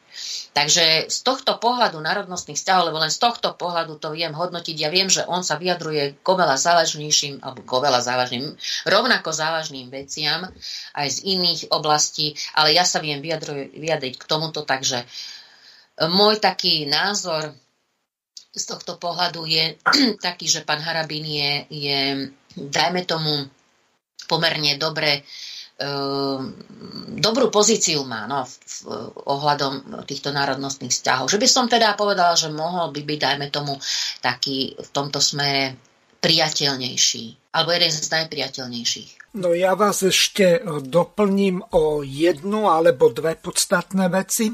Ja som pána Harabina mal zhruba pred tromi týždňami v sobotnej relácii permanentný prípravný výbor referent informuje. Tam dal verejné čestné prehlásenie, že za predpokladu, že by sa stal prezidentom, tak pokiaľ to nejaká totálna hlúposť, ktorá bude nevykonateľná, že by bola taká referendová otázka, tak nebude sa s referendovými otázkami, pokiaľ on ako fundovaný právnik uzná, že je tá referendová otázka v súlade s ústavou, nebude sa na rozdiel od, čo ja viem, pani Čaputovej alebo pána Kisku obracať na ústavný súd, hoci Čaputová je údajne tiež právnička. Čiže e, toto je jedno z pozitív pána Harabina. A druhá, zavolal nám jeden poslucháč, ktorý žije v Nemecku rusinskej národnosti a spýtal sa ho na to, že či mieni riešiť otázku anektovanej Čopskej oblasti a pán Harabín úplne na rovinu povedal, že samozrejme za predpokladu, že on túto právomoc bude mať, tak on si od ministerstva zahraničných vecí zoberie naspäť všetky prezidentské právomoci vo veciach zahraničných politických vzťahoch a začne toto riešiť ako hlava štátu. Čiže tu vidíme nejaké také pozitíva v prípade pána Harabina. No to je dobrý posun. To neviem, či by mal niekto odvahu do takéhoto ísť. A to nie je sranda, tam nám zobrali Ukrajinci 10 obcí a dokonca obec Malé Slemence, či pardon, obec Slemence rozdelili na malé, ktoré ostali na Ukrajine a veľké. Tu si predstavte, že máte dedinu Slemence a oni urobia cez dediny štátnu hranicu, to väčšiu blbosť si neviem ani predstaviť. To ešte, keď sa delilo Československo, tak tam už vedeli sa dohodnúť, že ktorá časť a kadiaľ bude tá hranica, aby sa netrhali obce na polovicu a tak. A túto urobili takú hovedinu s prepáčením. A ďalšia vec, obec Lekárovce, tak tam obyvateľia sa skoro zachovali tak ako na náhorodnom Karabachu, kde povedali, že za predpokladu, že tú obec pričlenia k Sovietskému zväzu k Ukrajine, oni e, si zoberú, koľko odnesú, odídu e, do e, oblasti súdiet a všetko za sebou zapália, aby Ukrajincom tam neostalo nič, sovietským bolševikom nejako v tom zmysle to bolo povedané, ak si na toto dobre pamätám. Čiže toto je veľmi ošemetná záležitosť a ešte tam ostalo veľké mesto Čop, ktoré je niečo podobné ako u nás zvolen, kde keď si predstavíte hranicu, tak rovno smerom na východ do Čiernej nad Tisou je toto mesto Čop, čo bol veľký železničný úzol, E, ktorý je niečo podobné ako na Slovensku zvolen, kde sa stretávajú skoro všetky železničné trate v strede Slovenska. Na toto nemal odvahu nikto. Ja som dokonca oslovil aj pána Uhrika, pána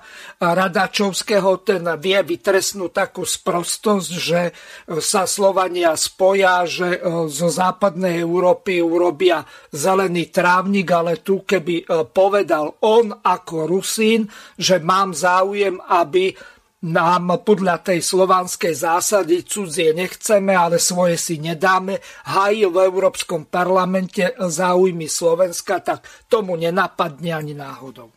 A ešte e, úplne posledná vec. E, na tejto oblasti, v Čopskej oblasti, tak nemohlo byť a nikdy ani referendum, ktoré bolo údajne, aj keď bolo zmanipulované NKVD, a sovietskými komunistami, ktorí tam prišli agitovať, tak na tomto území referendum nebolo, čiže tu ani nejaké právo na nejakú secesiu či návrat nejaký do nejakej vlasti neprichádza do úvahy a ešte navyše.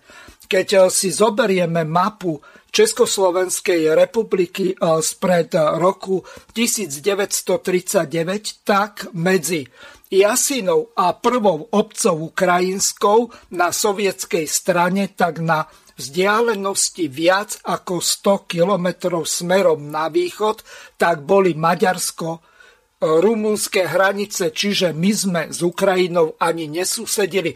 To bola taká anexia, ako keby sme si my, Slováci, zabrali niečo v Nemecku alebo vo Švajčiarsku o dva štáty ďalej. Ozaj, nemohli by sme? Mohli.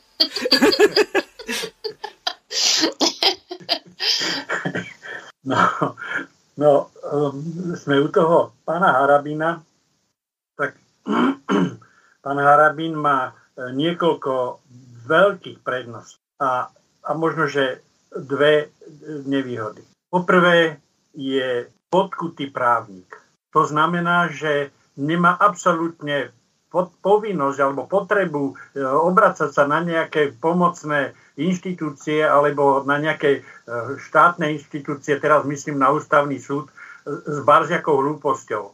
To, čo je úplne jasné, že národ má národ alebo občania majú nárok na referendum, to predsa sa nemusí ísť pýtať niekde nejakých ústavných právnikov. Však to je základná povinnosť alebo základné právo. Však E, občania majú povinnosť brániť svoj štát, to znamená, že, že majú všetky práva vo svojich rukách. Tak je jasné, že Harabin takýto problém by nikdy nemal. Harabin nie je kandidát žiadnej politickej strany. To znamená, že nie je tej politickej strane um, povinný nejakými, nejakým, nejakými benefitmi, nejakým revančom, nejakým, niečo im proste vrácať tej politickej strane, není zaviazaný. To je jeho obrovská mhm. výhoda. Druhá. Tretia výhoda, že je 50 rokov, že, že je starší ako 50 rokov. To znamená, že ak by nám vydržal dve volebné obdobia, to je ďalších 10 rokov, neviem presne, koľko má pán Harabin rokov, ale je to vždy lepšie, ako keby mal 40 eh, rokov. Ehm, nemuseli by sme ho tak dlho živiť potom. Dobre, nebol... nejakých 64-65, eh, tak eh, ak by bol dve eh, volebné obdobia, tak by bol zhruba do 75 čo nie je až tak zle. No a zázaj no. to, keď si zoberieme, čo vyvádza, tam 80-ročný Biden, no tak to je jedna hotová katastrofa z toho dôvodu, že to je už senilný dedo, ktorý už nemá ani tie kognitívne schopnosti, a nevníma realitu tam nejakým oným mimozemšťanom podáva ruky, má nejaké prelúdy, pada tam zo všeličoho od bicykla až po e, nejaký koberec, na ktorom sa potkne a tak ďalej. Čiže e, to je e, jedna Pán hotová katastrofa. A teraz si... Áno. Musím vás zastaviť ten prezident americký je nominant politickej strany. A je Áno, demokratickej. No, takže vidíte, to je, to je to, čo ja hovorím, že on je nominant strany a tej strane to vyhovuje, že je taký, aký, aký je, preto ho tam dali. Toto Harabin nemá. Jeho netlačí žiadna politická strana do popredia. No a Ďalšia vec je, že on keď niečo povie, tak väčšinou môžem povedať, že, že nie väčšinou, ale až by som povedal, že vždy má pravdu. Lebo viete, že koľko už mal všelijakých možných e, nejakých žalob a zo všetkých sa dokázal vysekať, dokázal, že má pravdu. Takže e, to je, to je ďalšia taká vec, ktorá v mojich očiach aspoň je veľkým plusom. Ďalej chodí na uh, národné podujatia. Áno. On, on nevynechá jednu príležitosť, aby neprišiel tam, kde je to národne nejako zaujímavé, alebo národne aspoň, aspoň podtek, podtext. A, a dlhodobo národ. chodí. Dlhodobo, nie iba teraz. Áno, dlhodobo. Takže toto sú jeho výhody, možno, že ich má ešte ďalej ešte viacej, ale má jednu veľkú nevýhodu, má katastrofálny prejav. Toto je jeho, myslím si, že jeho e, nevýhoda a ďalšia nevýhoda je, že má obrovské množstvo nepriateľov, ktorí e, rastú exponenciálnou funkciou a to z toho dôvodu, že mám taký dojem, že málo kedy nájde niekoho, s kým by súhlasil. A dokáže nájsť na tom protivníkovi, dokáže nájsť, e, ak chce teda, nájsť e, niečo, čo dokáže vyzdvihnúť a zveličiť a, a toho protivníka dokáže. No proste e, on není diplomat.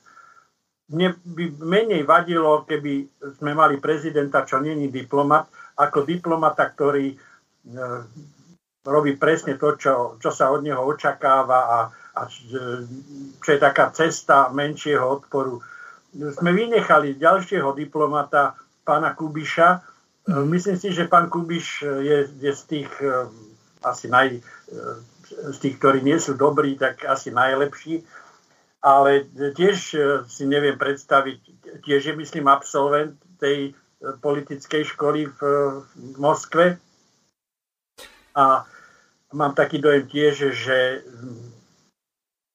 tú povinnosť, ktorú má diplomat, to znamená, že, že má názor predsedu vlády alebo prezidenta, nie prezidenta nie, ale predsedu vlády, tak že ten názor má aj on a keď príde iný predseda vlády s iným názorom, tak Kubiš bude tento iný názor rovnako eh, usilovne obhajovať ako ten predchádzajúci, aj keď bol o 180 stupňov iný mám taký dojem, že, že presne toto ten Kubiš robí. Ináč má oproti Harabinovi možno prehľad svetový lepší, ale, ale my potrebujeme človeka, ktorý je na zemi a, a ktorý sa bude starať o to Slovensko. A ešte sa vrátim k tej téme o tej maďarskej menšine. Ja si myslím, že zatiaľ všetky vlády, a keď hovorím všetky, tak naozaj mám, mám od toho roku 1918 na mysli všetky vlády netrvali na reciprocite voči, ano. voči štátu, voči štátu, z ktorého máme menšinu. Žiadna reciprocita voči Maďarsku nebola nikdy. Možno, že, možno, že tých 6 rokov slovenského štátu. Tak že to, tam to bolo aj v ústave, ale, ale nebola dotiahnutá do víťazného konca a potom už samozrejme, že nie. A pamätáme sa na ten výrok um, našeho súčasného opäť poslanca Ferka Mikloška, ktorý povedal, keď sme chceli um, nejakú reciprocitu a obhajovali sme Slovenčinu ako štátny jazyk, tak on povedal, tak hádam si, nemyslíte, že nejaká maďarská babička bude, uh, čím to bude, teraz mi vypadlo to, to cudzie slovo. No, že proste ona nebude, nevie po slovensky, lebo už je babička. No, tým, tým rukojemníkom, rukojemníkom povedal. Aha. Že nebude rukojemníkom uh, Slovenčiny. Takže uh, vtedy uh, z toho nebol jeden štátny jazyk, ale myslím, že vznikol len úradný a, a povinnosti voči úradnému jazyku sú menšie ako povinnosti voči štátnemu jazyku. Tak tá reciprocita je veľmi dôležitá a verím tomu, že Harabin by aj v tejto ťažkej situácii, keď budeme sa musieť e, opierať o medzinárodné právo, by bol vhodnejší ako kdokoľvek iný.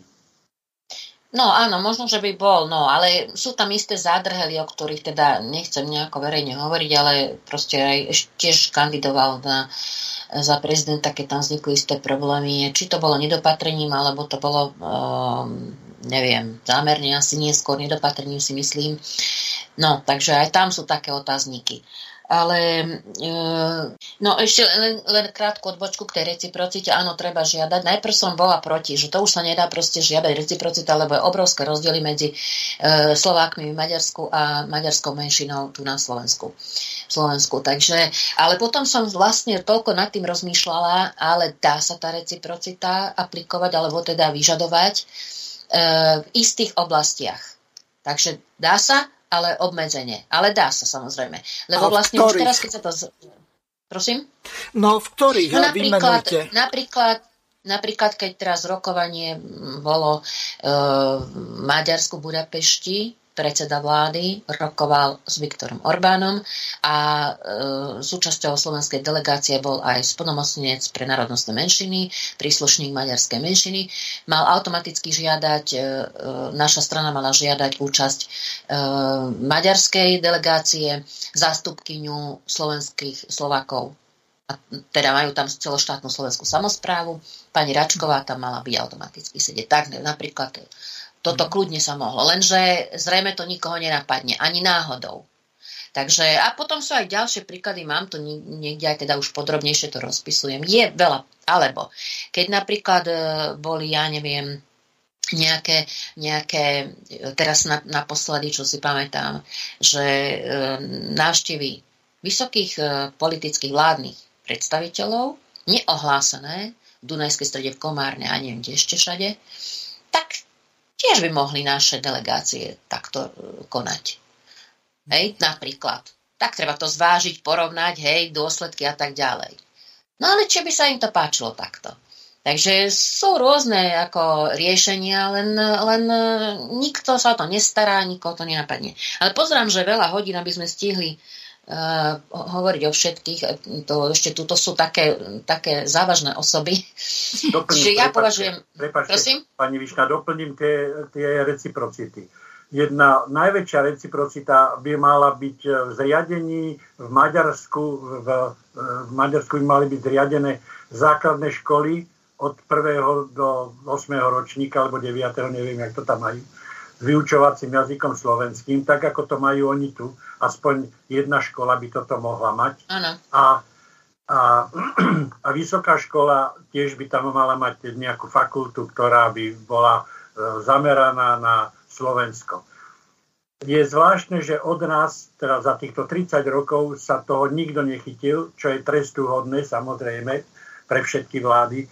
A e, ešte viacej zaražajúce je to, že 500 tisícová menšina Slovenska v Čechách, neviem, či 500, alebo možno, že len 350. No, menej.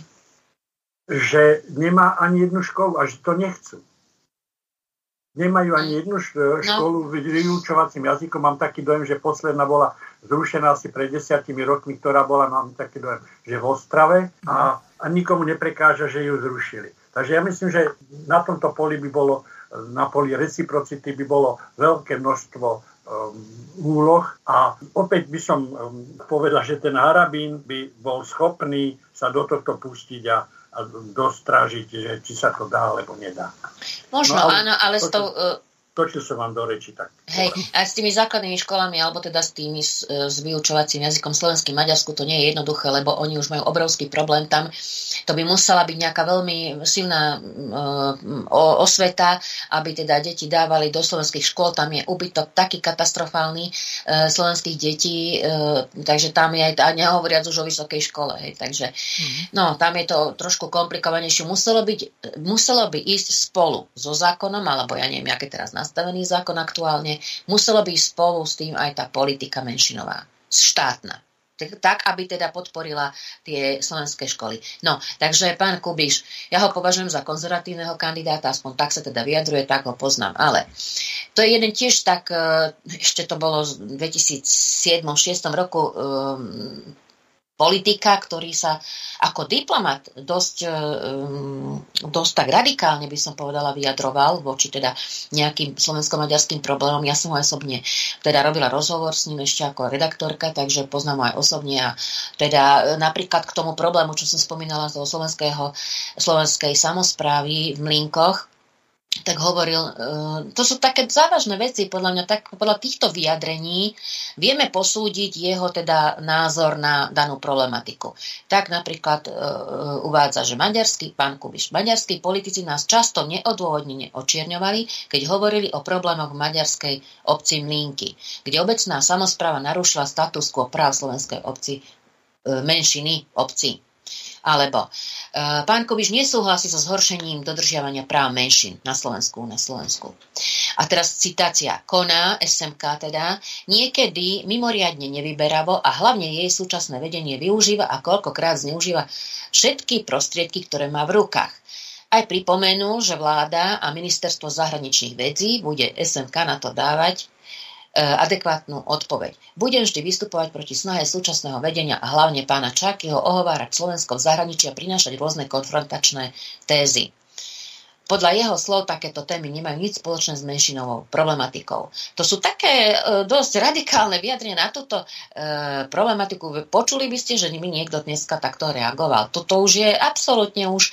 E, je, na jednej strane to má svoj význam, ale musí sa riešiť, aj keď sa o tom nehovorí náhlas verejne, mediálne. Nemusí sa to rozmazávať. Môže sa potichučku, kľude všetko proste vyriešiť. Nemusí sa to všetko ako... Ale proste bola vtedy taká doba, aj sa to vnútor, vnútorne ako e, zákonmi, ja neviem, sa to koči, ukočírovalo do nejakej miery. E, dostávali sme sa vlastne ešte, to bolo obdobie, kedy sa schválovali ešte zákony o používaní jazykov menšín a tak ďalej. To ešte boli také ešte tie začiatky, kedy sme sa ešte neboli na tej štandardnej európskej úrovni. No, takže ešte to vtedy tak, takto vyzerala tá politika, alebo teda e, voči, voči týmto slovensko-maďarským vzťahom. Alebo ohľadne Benešových dekretov. V 2008 hovorí pán Kubiš. Otváranie otázky Benešových dekretov spôsobom, ako to včera urobili zástupcovia viacerých maďarských organizácií a spolkov, je provokáciou. Vyhlásil to teda minister v reakcii na konanie maďarských zástupcov, ktorí odovzdali Európskemu parlamentu petíciu odsudzujúcu minuloročné rozhodnutie Slovenského parlamentu, ktorý potvrdil nedotknutelnosť Benešových dekrétov. Iste si na to pamätáte, ešte myslím SNS to navrhoval navrhovala podľa nich je toto uznesenie nezlučiteľné s ideou zjednotenej Európy 21. storočia a je v rozpore s ľudskými právami. Alebo ide o vec, ktorá je vlastne reakciou na druhú svetovú vojnu. Záležitosti boli uzavreté a otváranie takýmto spôsobom otázky dekrétov prezidenta Beneša je jedno, jednoducho provokácia, ktorá ovšem je irrelevantná, pretože k ničomu inému neprivedie, než len k tomu, že sa niekto bude zviditeľňovať. Záležitosť dekrétov prezidenta Beneša je uzavretá aj u nás doma a určite na úrovni Európskej únie únie a všetky tieto výkriky, to je proste také postavené na vode. Zaťažuje to všem aj niekedy naše vzťahy s Maďarskom, vyvoláva to určitú históriu, hystériu. Čiže toto sú také, e, také, také uh, hmatateľné veci, podľa ktorého sa dá uh, teda posudzovať aj z tejto strany. Politik, čo som hovorila, že ten lakmusový papierik, ale to bolo 2007-2008, takže človek sa mení, kto vie, no, ako by dneska reagoval. Pán Kubiš? Pán Kubiš je, je schopný, je, je sympatický, vie sa dobre vyjadrovať, má medzinárodný prehľad. Neviem, či je dostatočný Slovak, mám taký dojem, že som ho nezaznamenal tiež na žiadnych podujatiach e, proslovenských, ale jednak je veľmi neznámy medzi občanmi.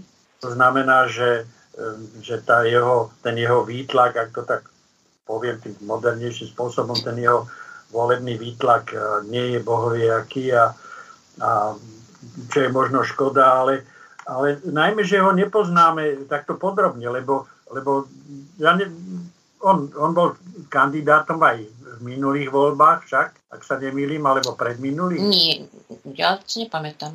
Pred minulých, ne, myslím, že bol pred minulých voľbách. Nebol? Pán Kubiš. No. Nie, nepamätám si.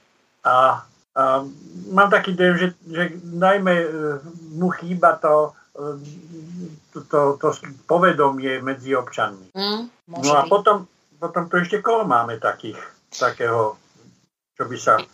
Máme tu Šaša, ktorý... No, ešte tu máme troch takých, e, takých vážnych kandidátov, vážnych, ako myslím, že to, na ktoré to sú veľmi čitateľní.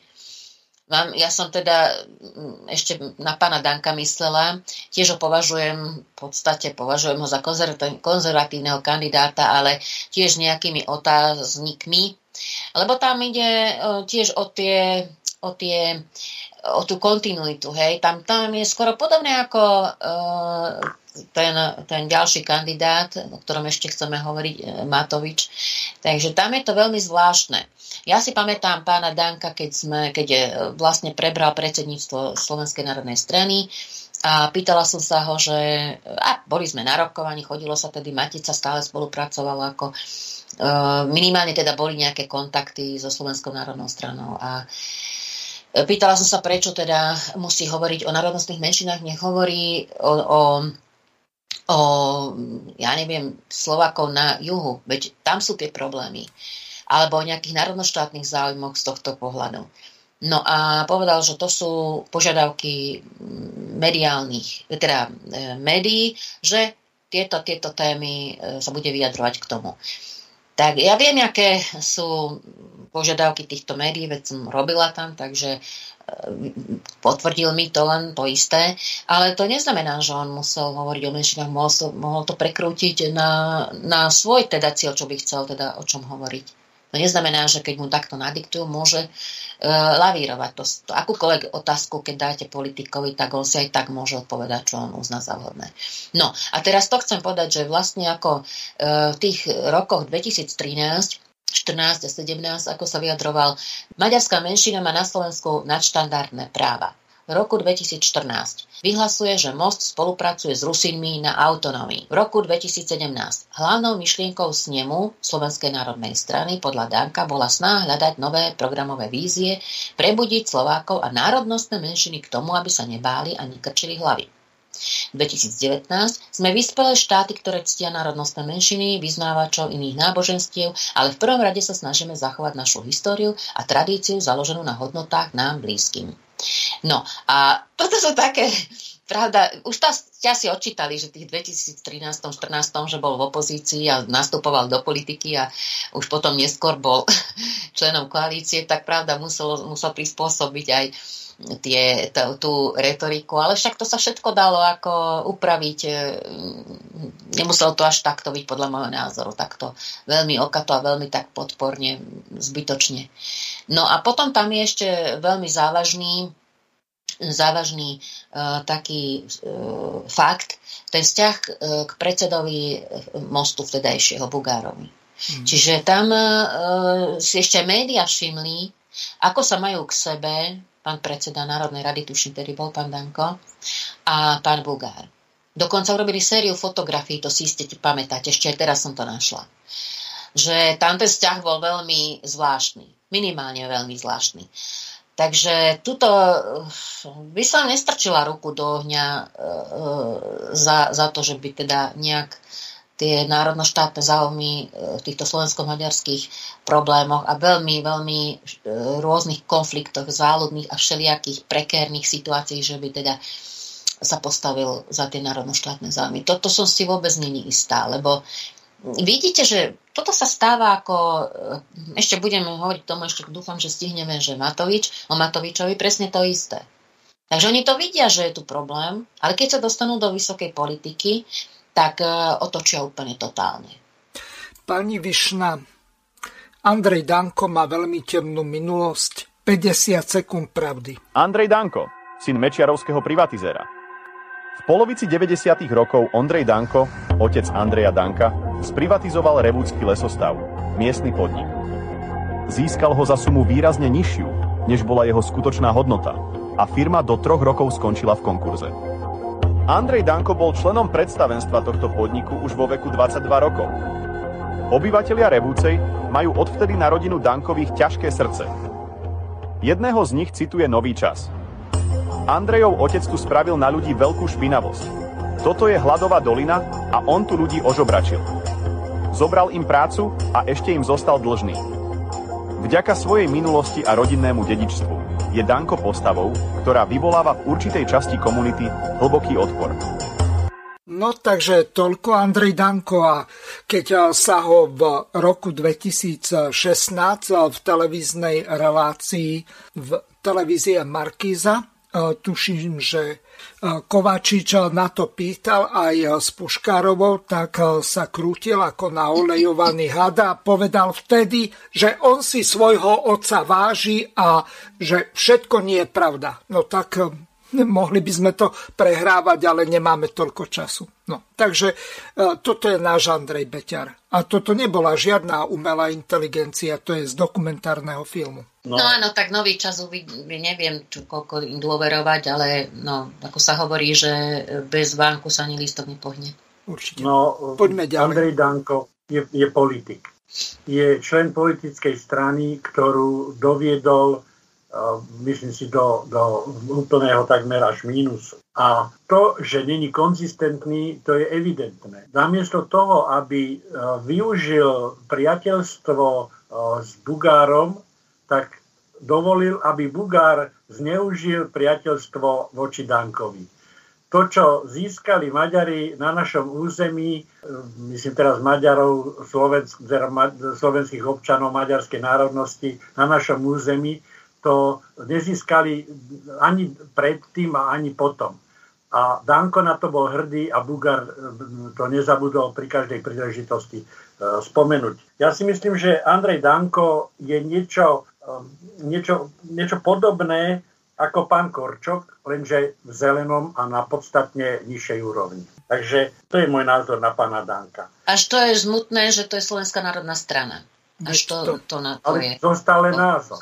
No. Slovenskej národnej strany zostale názov, no. ale nezostala jej bojovnosť, nezostali jej e, ľudia, ktorí sú ochotní niečo za to Slovensko aj obetovať.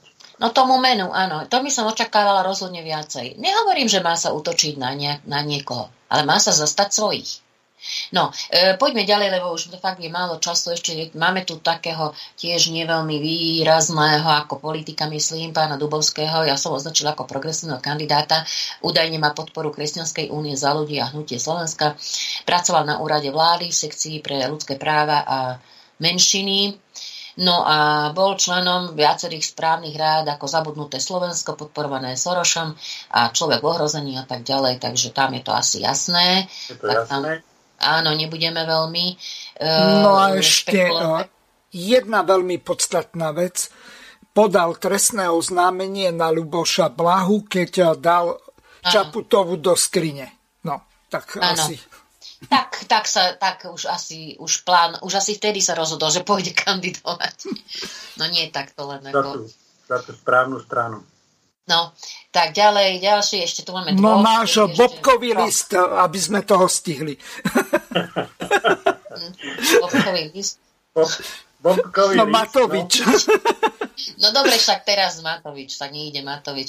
Tak to je, to je, to je expert nad expertov, fakt. To musím povedať, že mám tu poznámku, že sám nevie, čo chce, protichodné vyjadrenia. Presne to isté, čo pán Danko. 2011 sa za, e, zamotal do novely zákona o používaní jazykov národnostných menšín.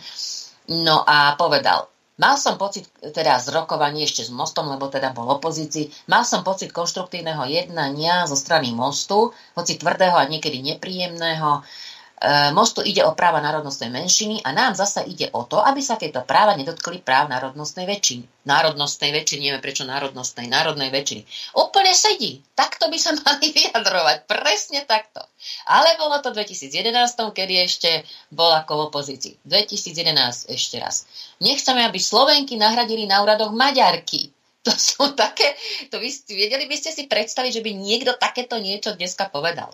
Teda to sa tiež vzťahuje e, na tú novelu zákona o používaní jazykov, menšinových, menšinových jazykov, teda o, o používaní jazykov národnostných menšín a hovorí tu teda o skrytej maďarizácii, čo sa vlastne aj udialo. Vlastne nie celkom sa to možno schválilo, ako to, ako to vtedy chceli mostári, ale v podstate to tak funguje, presne tak, ako to e, nechcel, alebo teda deklaroval, že to by tak nemalo byť. Áno, je tu skrytá maďarizácia. Presne tak sa to aj praktizuje. 2020 pozývame ich k spolupráci, teda SMK alebo menšinových politikov a chceme, aby boli súčasťou plánu, ako môže demokratická opozícia poraziť mafiu vo voľbách. Nenechajme národnostné menšiny v kúte. Takže už úplne otočené.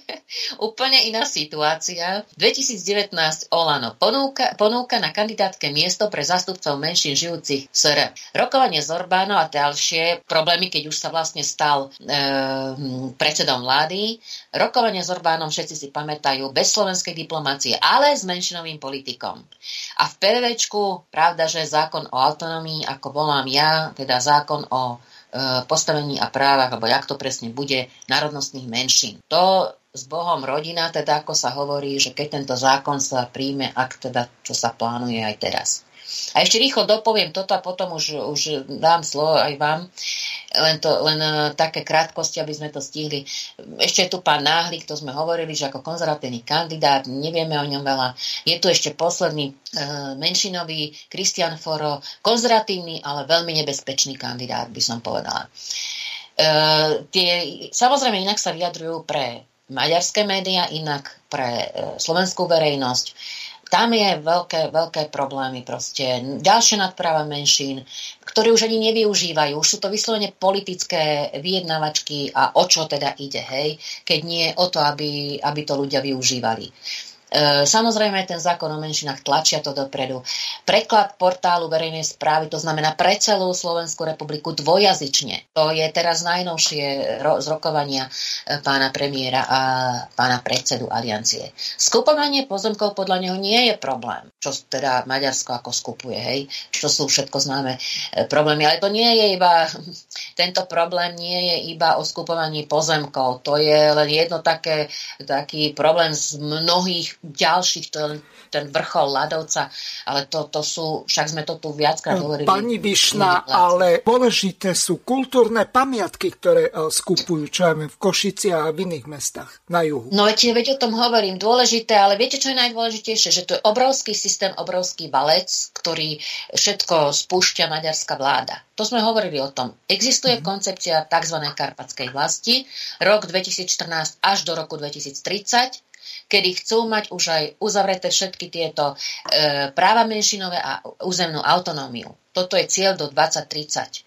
Toto je najväčšie nebezpečenstvo a už to tu je v podstate všetko e, realizované, už to treba len dotiahnuť tie obchody, hospodárske, cezhraničné e, mosty, všetko, proste naučení. Ľudia sú vyškolení. Vyškolení sú ľudia, čo urobiť, ako prevziať moc, veď toto sú také veci a nikoho to nezaujíma.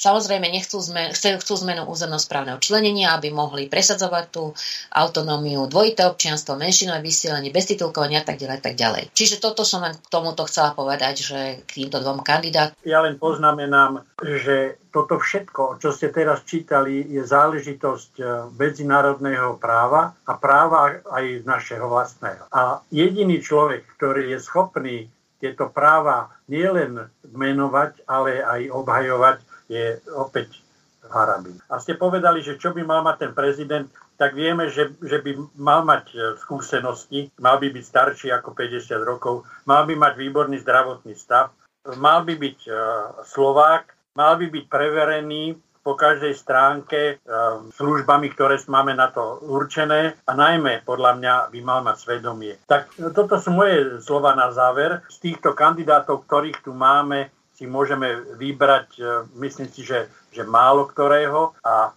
a to by tak bolo asi všetko. No. Ja len vás doplním, že spravodlivý, rovnocenný a nediskriminačný prístup ku všetkým občanom Slovenskej republiky. Suverénny postoj v medzinárodných otázkach, vzťahoch, dôstojný prístup k národnej kultúre, k matici, k národnej identite, zaverať sa na výchovno-vzdelávací proces, populačnú bezpečnosť. Je tu strašne veľa vecí, ktoré... Čas sa nám naplnil a bolo mi cťou, že ste boli opäť hostiami relácie. Tak sa s vami zo štúdia Banska Bystrica Juh lúči moderátor a zúkar Miroslav Hazucha, ktorý vás touto reláciou sprevádzal. Vážené poslucháčky a poslucháči, budeme veľmi radi, ak nám zachováte nielen priazeň, ale ak nám aj napíšete vaše podnety a návrhy na zlepšenie relácie lebo bez spätnej väzby nebudeme vedieť relácie zlepšovať. Za čo vám vopred veľmi pekne ďakujem. Do počutia. Táto relácia vznikla za podpory dobrovoľných príspevkov našich poslucháčov. I ty sa k ním môžeš pridať. Viac informácií nájdeš na www.slobodnyvysielac.sk Ďakujeme.